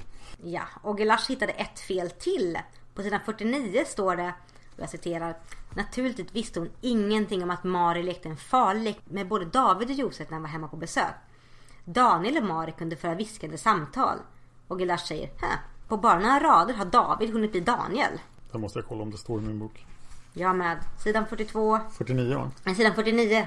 Ja, Det står i min bok. ja det står i min bok också. Här måste jag också Ja. nämna att eh, Rickard och Winnie är ju väldigt frånvarande i boken också. Men de är väl med Tova. De är nog med Tova. De har nog fullt upp med henne. Kommer det en till där? Ja, Den var bra. Liv Hanna säger Kanske inte så mycket fel eller miss egentligen Men jag reagerar på avsnittet där Karin och Joakim ska försöka dressera Shane. När de misslyckas med en sak går de direkt över till något annat. Stackars hund, han måste bli totalförvirrad Han borde ha fått lära sig ett kommando i taget. Och sen kan man gå vidare utifrån det. I boken verkar det som de utgick från att hunden skulle lära sig ett kommando efter att det givits en gång. Undrar om det finns en så smart hund någonstans överhuvudtaget. Ja, där är vi klara tror jag. Nej, Blodsämd har lagt in ett nytt eh, fel som dök upp och det är Henning på slutet när de Ja. andra är samlat. Han och Marco var jämngamla och brukade prata mycket samman därför. Och Blodsämd säger det skiljer sig 11 år mellan dem. De är inte jämngamla. Och det har hon helt rätt i. Jag tror att om man är 92 Då känner man nog att man är relativt jämngammal med en 81-åring Ja, Fast när de Men var ändå. Fast Marco försvann ju därifrån när han var 22 jag kan tro att de har många långa och djupa samtal. Men argumentet att de är jämngamla när de växte upp, det köper jag inte. För att, Nej, nej. det kan du ha rätt i Och vi har ställt våra standardfrågor till er lyssnare Så om ni vill vara med och svara på de här frågorna inför bok 39 Så måste ni också gå till isfolket.se Klicka på forum och registrera där Så hittar ni frågorna inför bok 39 Vi Ja. brukar fråga vad tycker du om boken? Vilket är bokens bästa ögonblick? Och vilken är en favoritkaraktär? Och varför? Och det första svaret kommer från Heike Eh, vad tycker du om boken? En bok som först känns för mycket nutid för att fånga mitt intresse men som visar sig vara både spännande och sorglig. Vilken är bokens bästa ögonblick? Hundar brukar ta stor plats i isfolkböckerna Men den här boken slår nu alla rekord Lilla boven Shane får sida efter sida som bara handlar om honom Och han görs väldigt personlig i de scener han är med det märks att Margit är en stor djurvän Och jag misstänker att hon har haft många hundar i sina dagar. Jag älskar djurscenerna. Det finns även många starka scener här. När Karine våldtas så gråter jag, särskilt vid det första tillfället. Hon är så ung och oförstörd och förstår ingenting av vad som händer. Fy fan vad vidrigt det är att vuxna män kan göra så mot små barn. Scenen med det tredje överfallet är också otroligt stark. Att läsa om hur Karine reagerar och hur hon dödar mannen som attackerat henne får mig att rysa. Lika stark som ovannämnda scen är, lika rolig är följande scen. Karine vacklar ut ur skogen och når sin bror Rune. Hon är blodig och apatisk och Rune frågar försynt Råkar du döda någon? Det är en så konstig kommentar. Jag kan inte låta bli att skratta högt. Ja, det var en jättekonstig kommentar faktiskt. Det var det faktiskt. Sorgligast är Hennings död, men scenen är värdig en stor man som han väl. Det sorgligaste är att den är en av karaktärerna som inte kommer till Andeskaren, alltså helt borta från och med nu. Jag kommer att sakna honom. Den här boken... Eller? Eller? Eller? Eller? Den här boken får även priset för konstigaste sexscen. Karine ber Joakim att tillfredsställa henne med mun och händer. Citat från boken. Det tog dem en och en halv timme. Joakim vill ofta ge upp. Han tyckte inte om det de höll på med. Men Karene envisades och äntligen, då de var alldeles utslitna och hon ganska sårig. Aj. Äntligen nådde hon målet och förstod vad Joakim hade talat om. Hur troligt är det att hon når en orgasm efter att partnern tydligt visat hur obekväm hon är? Och när hon dessutom är utsliten och sårig. Det låter ju inte skönt alls. Nej. Vilken är din favoritkaraktär och varför? Tengil den onde får mig att le flera gånger i den här boken. Han är så förvirrad inför det moderna samhället. Men vägrar erkänna att han inte förstår. Som när han ser de blanka vagnarna utan häst. Bilden av Tengil den onde som skräckinjagande bad guy bleknar dock hela tiden och han framstår som mer och mer löjlig. Övrigt. Vettle försöker stötta Mari när hon berättar om det väntande barnet. Citat från boken. Och många av våra kvinnor har måste uppfostra sina barn i ensamhet. Tänk på den stolta Ingrid och hennes son som fick hedersnamnet Daniel Ingridsson. Visst eh, minns jag Ingrid, men vilka är de andra kvinnorna Vettle talar om? Benedikta var ensamstående några år, men jag tycker inte att två stycken räcker för att säga många av våra kvinnor. Jag kollade igenom släktträdet. Jag kommer inte på någon annan. Om ni kommer på någon så skriv det i kommentarerna och berätta för oss vem, vem som åsyftas. Mera citat. Min kära hustru, sa Abel som alltid talar lite bibliskt. Det här är första gången vi får veta att Abel talar bibliskt, vad det nu innebär. Och det verkar också vara både första och sista gången Abel faktiskt talar så här. Alltså min kära hustru, det är väl inte särskilt bibliskt? Jo, det står att det är bibliskt. Så nu är det bibliskt. Nu är det bibliskt då. När Rune dör så ser Jonathan det. Eh, Men Jonathan hade hunnit se en glimt av sin vän i det ögonblicket han genomborrades kulan och då var det något som dog inom Jonathan också. Istället för den mjuka pojksjälen med sinne för humor och med ömhet för alla levande varelser skapades ett hatfyllt, misskundslöst väsen med en enorm iskall styrka. Heike fortsätter. För ett ögonblick trodde jag att Jonathan skulle göra en sölve och bli, gå, gå och bli drabbad. Men när jag inser att det inte stämmer så känns citatet ovan en gnutta överdrivet. Det tar ungefär en dag för andarna att nå Prag. Jag har alltid trott att de kan förflytta sig var som helst, hur som helst och när som helst. Men tydligen behöver de lite tid på sig om de ska ha en längre sträcka. Ja, Det håller inte som alltid med andarna. ja. Nästa svar kommer från Blodsömn som säger Jag tycker väldigt mycket om den här boken och den är så spännande. Även om vi får följa flera karakt- karaktärer och deras storylines så känns det inte så ihoptryckt. Även om jag gärna sett att den här boken fick bli två böcker. Mari är en tråkig, jobbig karaktär som passar bra som biroll. Hon väcker inte så mycket intresse till mig till skillnad från hennes syskon. Karine och Jonathan är verkligen två intressanta karaktärer med djup. Och efter denna bok vill jag verkligen lära känna dem mer. Det är båda, speciellt Jonathan, två mycket underskattade karaktärer som förtjänar mycket mer uppmärksamhet här på forumet. Det är intressant att lära känna Krista som vuxen och det är fint hur hon och Abel släpper in de båda flickorna i sin familj. Även om deras öden inte blir så bra. Karinas öde smärtar mig verkligen. Allt hon fått gå igenom som så ung. Män är riktiga idioter. Jag tycker så bra om Karina och kan verkligen känna igen mig i henne. Jag förstår hur hon tänker. Även om jag ibland bara vill få henne att prata genom att bara ruska tag i henne eller ge den arma flickan en stor varm kram och berätta att hon inte är ensam och att det inte är hennes fel. Det är fint att få Joakim till slut, men även om deras sexliv verkar pynt med en part som inte vill tillfredsställa den andra ordentligt. Inte okej. Okay. Jonathans äventyr i Tyskland är så otroligt spännande att läsa om och samtidigt så hemskt när den vet att det här faktiskt försiggick för inte alls så länge sedan. Hur kan människor vara så elaka? Tur att Jonathan har Rune. Fina, fina Rune. Bokens bästa ögonblick. Bästa och bästa. Men tycker det finns två otroligt fina scener där Rune är inblandad. När han kramar om den olyckliga Karine på tåget och hon träffar Jonathan i koncentrationslägret. Det visar verkligen vilken fin person han är. En scen som är så starkt beskriven att jag verkligen fick ont i magen var Karines självmordsförsök. När hon fick reda på att hon nu hade ingen, jo att hon nu hade ingen. Jonathan var borta och Shane är död. Tomheten hon kände inombords var så väl beskriven att jag själv kunde känna hur det var att vara deprimerad igen. Läskig känsla. Favoritkaraktär och varför? Rune! Nästa svar kommer från Silje Arngrimsdotter. Eh, hon tycker om boken. Detta är en bok jag alltid har gillat. Spännande och med mycket historisk förankring. Det som skedde under kriget, motståndsarbetet, koncentrationslägren och Lebensborn är verklighetsnära. Eh, även om Jonathans upplevelser förstås är ren fiktion. Efter att ha läst Margits självbiografi inser jag hur mycket av Karines historia som är hennes egen. Ah, där var det! Mm -hmm. Det är helt förfärligt att någon ska behöva uppleva något sånt. Det är otroligt upprörande. Bokens bästa ögonblick då Gand avslöjar den stora hemligheten för Henning på slutet. Den hemligheten som André redan hade listat ut. Mm. Vad är det för något då? Vilken är din favoritkaraktär och varför? Jonathan tror jag och gamle Henning. Det är så härligt att den gamle mannen på över 90 år är så arg över ockupationen att han vill vara med i motståndsrörelsen. Mm. Och jag vet inte om det skulle vara så dumt att vara med om motståndsrörelsen. För vem skulle misstänka en 92-åring? Precis. Nästa svar kom från Akasha som skriver jag gillar verkligen den här boken. Den känns inte som en mellanbok utan isfolkets handling förs framåt. Den är spännande, actionfylld och känslosam. Det händer verkligen mycket och den är inte tråkig en sekund. Jag tycker även det funkar när vi möter några historiska personer. Eh, bokens bästa ögonblick när Karine hugger ihjäl våldtäktsmannen. Rätt åt honom. Hon plågas ju sedan av enorma skuldkänslor men jag tycker inte hon behöver ha det. En våldtäktsman förstör ju faktiskt livet för sina offer och världen blir bättre utan dem. En rätt B-grej är när familjen pratar om en stor sten den tydligen som släkttradition att hugga på. Och det introduceras som att isfolket kämpar mot stenen för att hacka den mindre. Och det började redan på Tengel den godes tid. På Ares tid var den två meter hög. Och nu man kan, kan man se ner på en.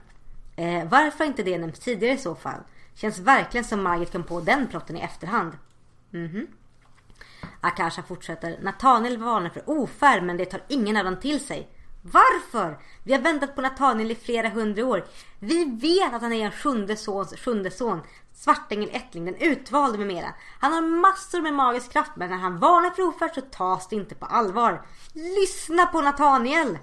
Jag skulle ha lyssnat på Nathaniel. Så fort han hade kommit sagt ofärd så hade jag tagit konserverna, gömt mig i källaren. Och så när får jag komma ut Nathaniel? Säg när det är okej. Jag hade också lyssnat på Nathaniel jämt. Herregud. Akasha säger favoritkaraktär. Jag gillar både Karine och Jonathan. Inte Mari dock. Hon känns som den tristare karaktären i hela släkten. Oj! Det är så. Det gör ont i mig när jag läser om hemskheterna Karine varit med om. Helt fruktansvärt. Har även läst att Margit varit med om liknande trauma och att det är om sin egen upplevelse hon berättar här. Vidrigt.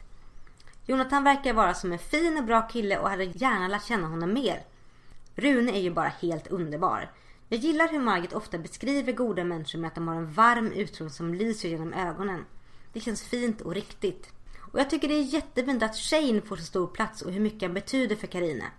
Jag blir tvärförbannad på Eifrem när han driver Karin till självmordsförsök. Han är verkligen elak karaktär och jag stör mig på att han verkar kunna linda Abel runt lillfingret. Gamla underbara Henning dör och jag tycker det är så fint att vi verkligen får vara med och ta, och ta farväl om honom ordentligt. Saknar det med Alexander, Oliv och några andra i sagan som bara försvann offscreen. Ja, Marit i svälten. Absolut, henne saknade vi också. Akasha skriver Här får vi även höra att Tengil onde har tvärgående pupiller som en get. Har detta någonsin nämnts tidigare? Jag tror inte det. Nej, jag märkte inte att det nämndes här ens. Ja, jag reflekterade över det men tänkte inte på det så mycket. Akasha säger vidare Jag gillar när vi får träffa Tengil den onde. Han är ju faktiskt huvudpersonen i hela sagan. Och vidare säger Akasha, tack för podden, ni är jätteroliga att lyssna på. Längtar efter varje nytt avsnitt. Yay, tack! Tack Akasha. Nästa kommentar kommer från Cinzia från Nor. Vad tycker du om boken? En av de sämsta. Vet inte riktigt var jag ska börja. But here we go. 1. Några av karaktärerna är svaga, särskilt Mari. Känner ingen sympati för henne alls. Efraim och hans ena bror som var far till Maries barn, alltså Josef, kan dra dit peppan växer och ändå känns de inte verkliga på något vis. Två, jag minns att boken kändes lite rörig. Vissa saker och subplots borde nog ha tagits bort eller getts mindre fokus. Eller dragits ut i två böcker, även om Lebensborn-delen är ganska underhållande. Kul att Margit hittat något så fruktansvärt knasigt att skriva om, men det känns bara inte nödvändigt. 3. Sist men inte minst Heidrich. I mitt första utkast till svar skrev jag en A4-sida om detta men ska försöka fatta mig kortare. Jag har slukat all information om honom jag kan hitta sedan jag var knappt 10. Heidrich var en oerhört läskig människa och att han skulle vara besatt av Tengil Ronde känns lite töntigt. Jag kan verkligen inte ta det seriöst, kanske för att jag är för påläst. Men jag tvivlar starkt att syftet var att få läsaren att fnissa varje gång Heidrich Tengil är med. Visserligen är han beskriven som genomkall och ond från början. Men varför kan han inte få vara en antagonist i sin egen rätt? Dessutom är Heidrich Lawful Evil personifierad. Och Tengel är det verkligen inte. Så han borde inte vara dennes förstahandsval att besätta. Eller vad tycker ni? Och där kanske jag måste förklara vad hon menar med Lawful Evil. Det kommer ju från eh, rollspelet Dungeons and Dragons alignment system. Hur man ser på världen. Och är man lawful evil så är man alltså väldigt, väldigt ond men också väldigt, väldigt ordningsfokuserad och laglydig.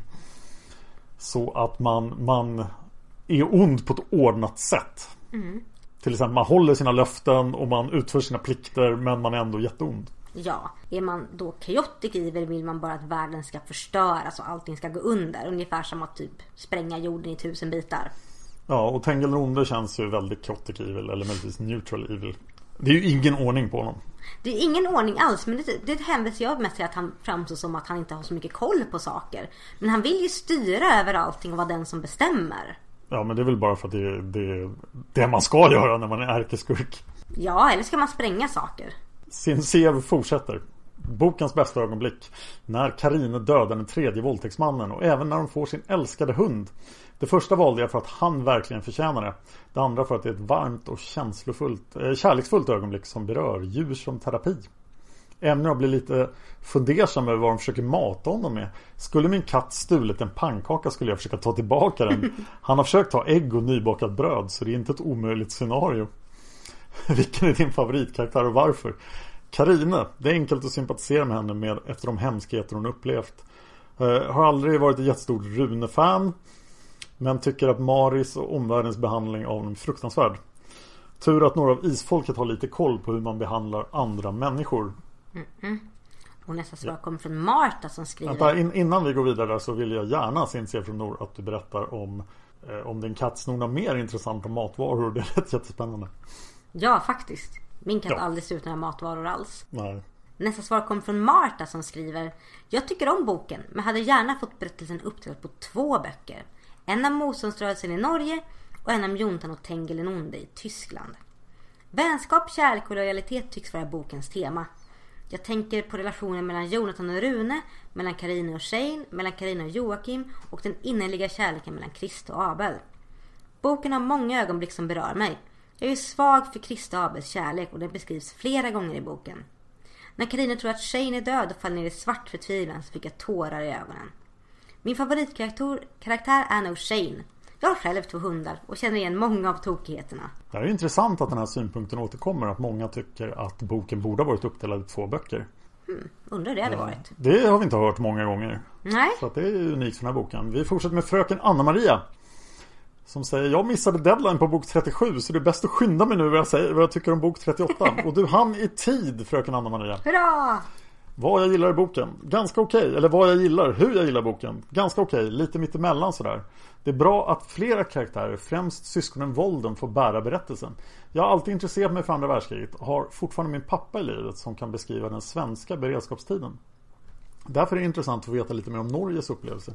Det är spännande att läsa om Jonathan i den norska motståndsrörelsen, de nattliga transporterna och Runes och Karines medverkan. Det gör ont i mig när jag tänker på Karines hemska upplevelser och hur hon sluter allt inom sig. Ändå har hon förmåga att visa medkänsla inför den stackars frun i motståndsrörelsen. En hund har verkligen förmåga att lösa svåra problem i själen och Shanes upptåg är roliga och realistiska. Jag har också prövat metoden att springa bort från hunden för att den ska komma till mig. Och den fungerar ibland men ofta inte alls. Jag måste inflika att det fungerar jättebra på min hund. Hon blir så ah, vadå? Händer det grejer där borta? Då måste jag följa med. Anna-Maria fortsätter. Det som handlar om Tengil den onde, förfäderna i Tyskland och övertagandet av Heidrichs kropp tycker jag mest är fånigt. Till exempel när Sol tramsar med Görings medaljer Mm. och kringhoppandet av Tengil den onde mellan olika kroppar. Favoritögonblick. När Henning vill gå med i motståndsrörelsen men istället får tampas med stenen, tar i för mycket och dör. Det är äkta, sorgligt och vackert. Favoritkaraktär Jonathan tycker jag om så länge han är kvar i Norge. Humor och kampvilja. Däremot förstår jag inte alls vad det iskalla monstret han blir har för funktion i berättelsen. Det leder ju liksom ingenstans. Han är också lite väl förnuftig och vuxen kring Maris bekymmer, inte som en 17-åring direkt. Rätt okej bok överlag. Då är det bara en bok kvar som jag gillar och sen går det utför. Woho. Och sista svaret kommer från Nolau som skriver Bra bok, jag gillar verkligen titeln. Tycker att det är Isfolks bästa. Minns jag föreslog den som bästa titeln här på forumet för tio år sedan och fick, fick exakt noll medhåll. Oj då. Hoppsan. Det händer väldigt mycket i boken och karaktärernas känslor är mycket bra beskrivna. Jag minns ingenting av boken förutom att tyskarna ville bedriva avel med Jonathan. Så våldtäkten av Karine blev ett obehagligt överraskningsmoment. Det enda jag kunde tänka på var att Margit och så många andra har råkat ut för det hon skriver om och det gjorde mig riktigt illamående. Jag är ingen djurvän, så jag var inte så road av alla scener med hunden. Margit är verkligen duktig på att skriva djurkaraktärer, men jag hade gärna varit utan dem. Ja, jag är en hemsk oempatisk människa. Och nej Nolau, det är du inte. Man kan inte gilla allt i böcker. Nolau skriver vidare, bokens bästa ögonblick när Gandhi går genom sjukhuset kan verkligen se det framför mig. Och Hennings dödssten är riktigt fin. Skrattade i övrigt högt åt Runes kommentar, råkar du döda någon? Favoritkaraktär och varför? Jag gillade Joakim fram till den superkonstiga sexscenen med Karine. Vad i hela fridens namn? Kan i och för sig köpa att Joakim var pryd på grund av sin uppväxt och så. Men det kändes så himla osympatiskt att han riktigt visade att han inte ville göra det. Sedan köper jag inte för fem öre att en person som fri kroppskontakt skulle kunna leta fram en avancerad sexbok, föreslå något ur den för sin man och sen insistera på att han ska göra det trots att han inte vill. Och jag håller med om att det låter helt orimligt om man skulle kunna komma på det sättet. Stackars Karina. Jag får nog säga Rune som favoritkaraktär. Irritationsmoment. Ständigt denna språkbegåvning. Undan pratar engelska med de där männen som skulle hjälpa med lastbilen.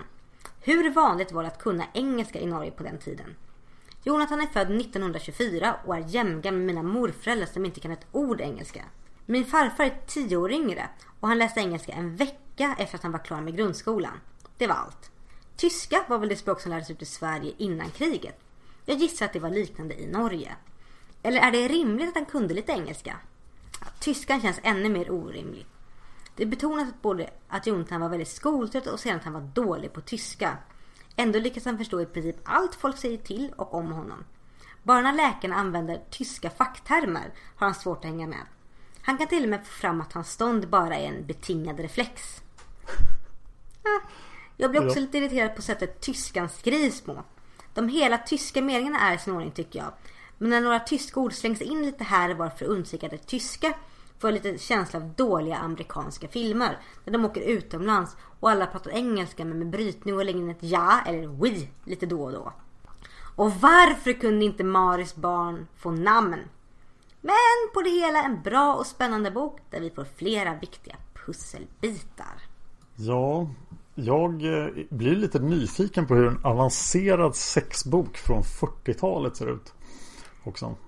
Kära lyssnare, har ni någon sån bok liggande så kan ni jättegärna tipsa oss eller skicka en...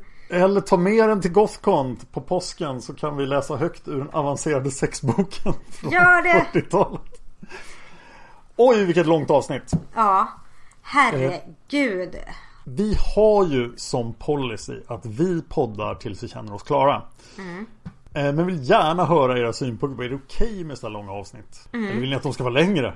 Vi har brukat hålla det längst runt en och en halv timme och nu är vi långt över det. Och det här var ju bara för att det fanns så mycket i den här boken att mata till. Och mycket att prata om. Men som sagt, funkar det här? Och det finns inga hinder för Demonernas fjäll. Det avsnittet får gå, bli hur långt som helst. Mm. Men om ni känner att avsnitten är för långa så vill vi att ni säger till så kan vi försöka skärpa oss efter Demonernas fjäll.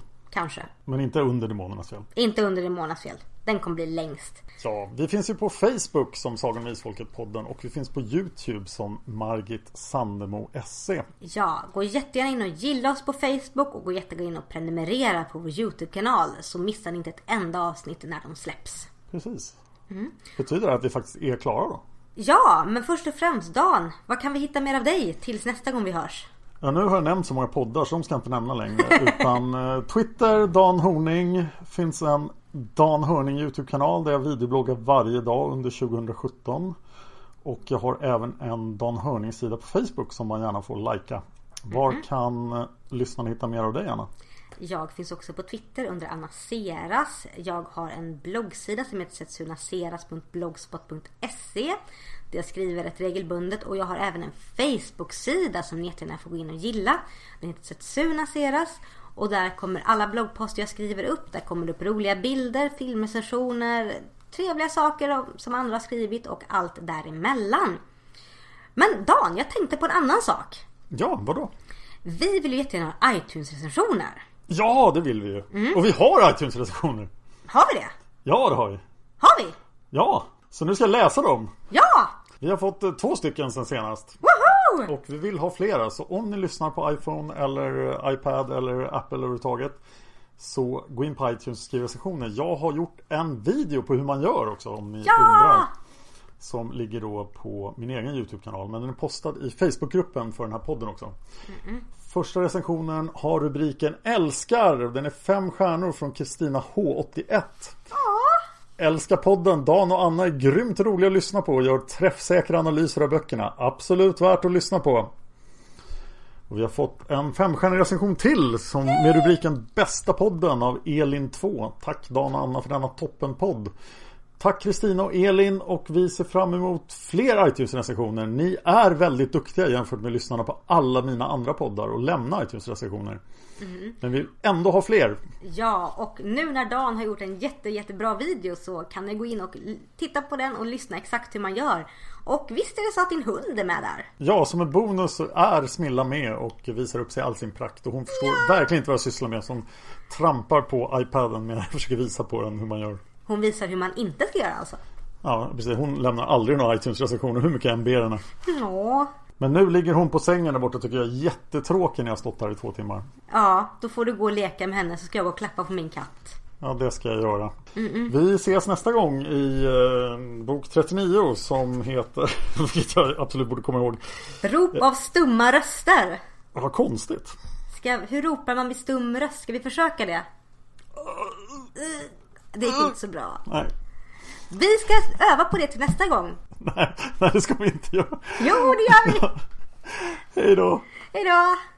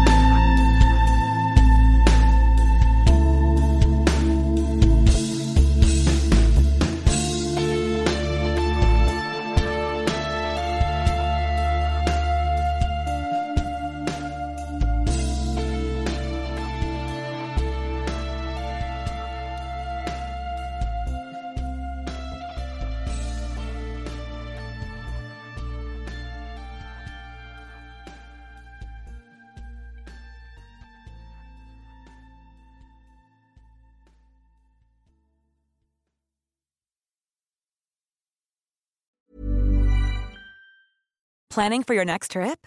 Elevate your travel style with Quince. Quince has all the jet setting essentials you'll want for your next getaway, like European linen, premium luggage options, buttery soft Italian leather bags, and so much more. And is all priced at 50 to 80% less than similar brands. Plus, Quince only works with factories that use safe and ethical manufacturing practices. Pack your bags with high-quality essentials you'll be wearing for vacations to come with Quince. Go to quince.com/pack for free shipping and 365-day returns. Hi, I'm Daniel, founder of Pretty Litter. Cats and cat owners deserve better than any old-fashioned litter. That's why I teamed up with scientists and veterinarians to create Pretty Litter. Its innovative crystal formula has superior odor control and weighs up to 80% less than clay litter. Pretty Litter even monitors health by changing colors to help detect early signs of potential illness. It's the world's smartest kitty litter. Go to prettylitter.com and use code ACAST for 20% off your first order and a free cat toy. Terms and conditions apply. See site for details. When you make decisions for your company, you look for the no brainers. If you have a lot of mailing to do, stamps.com is the ultimate no brainer. Use the stamps.com mobile app to mail everything you need to keep your business running with up to 89% off USPS and UPS. Make the same no brainer decision as over 1 million other businesses with stamps.com. Use code PROGRAM for a special offer. That's stamps.com code PROGRAM.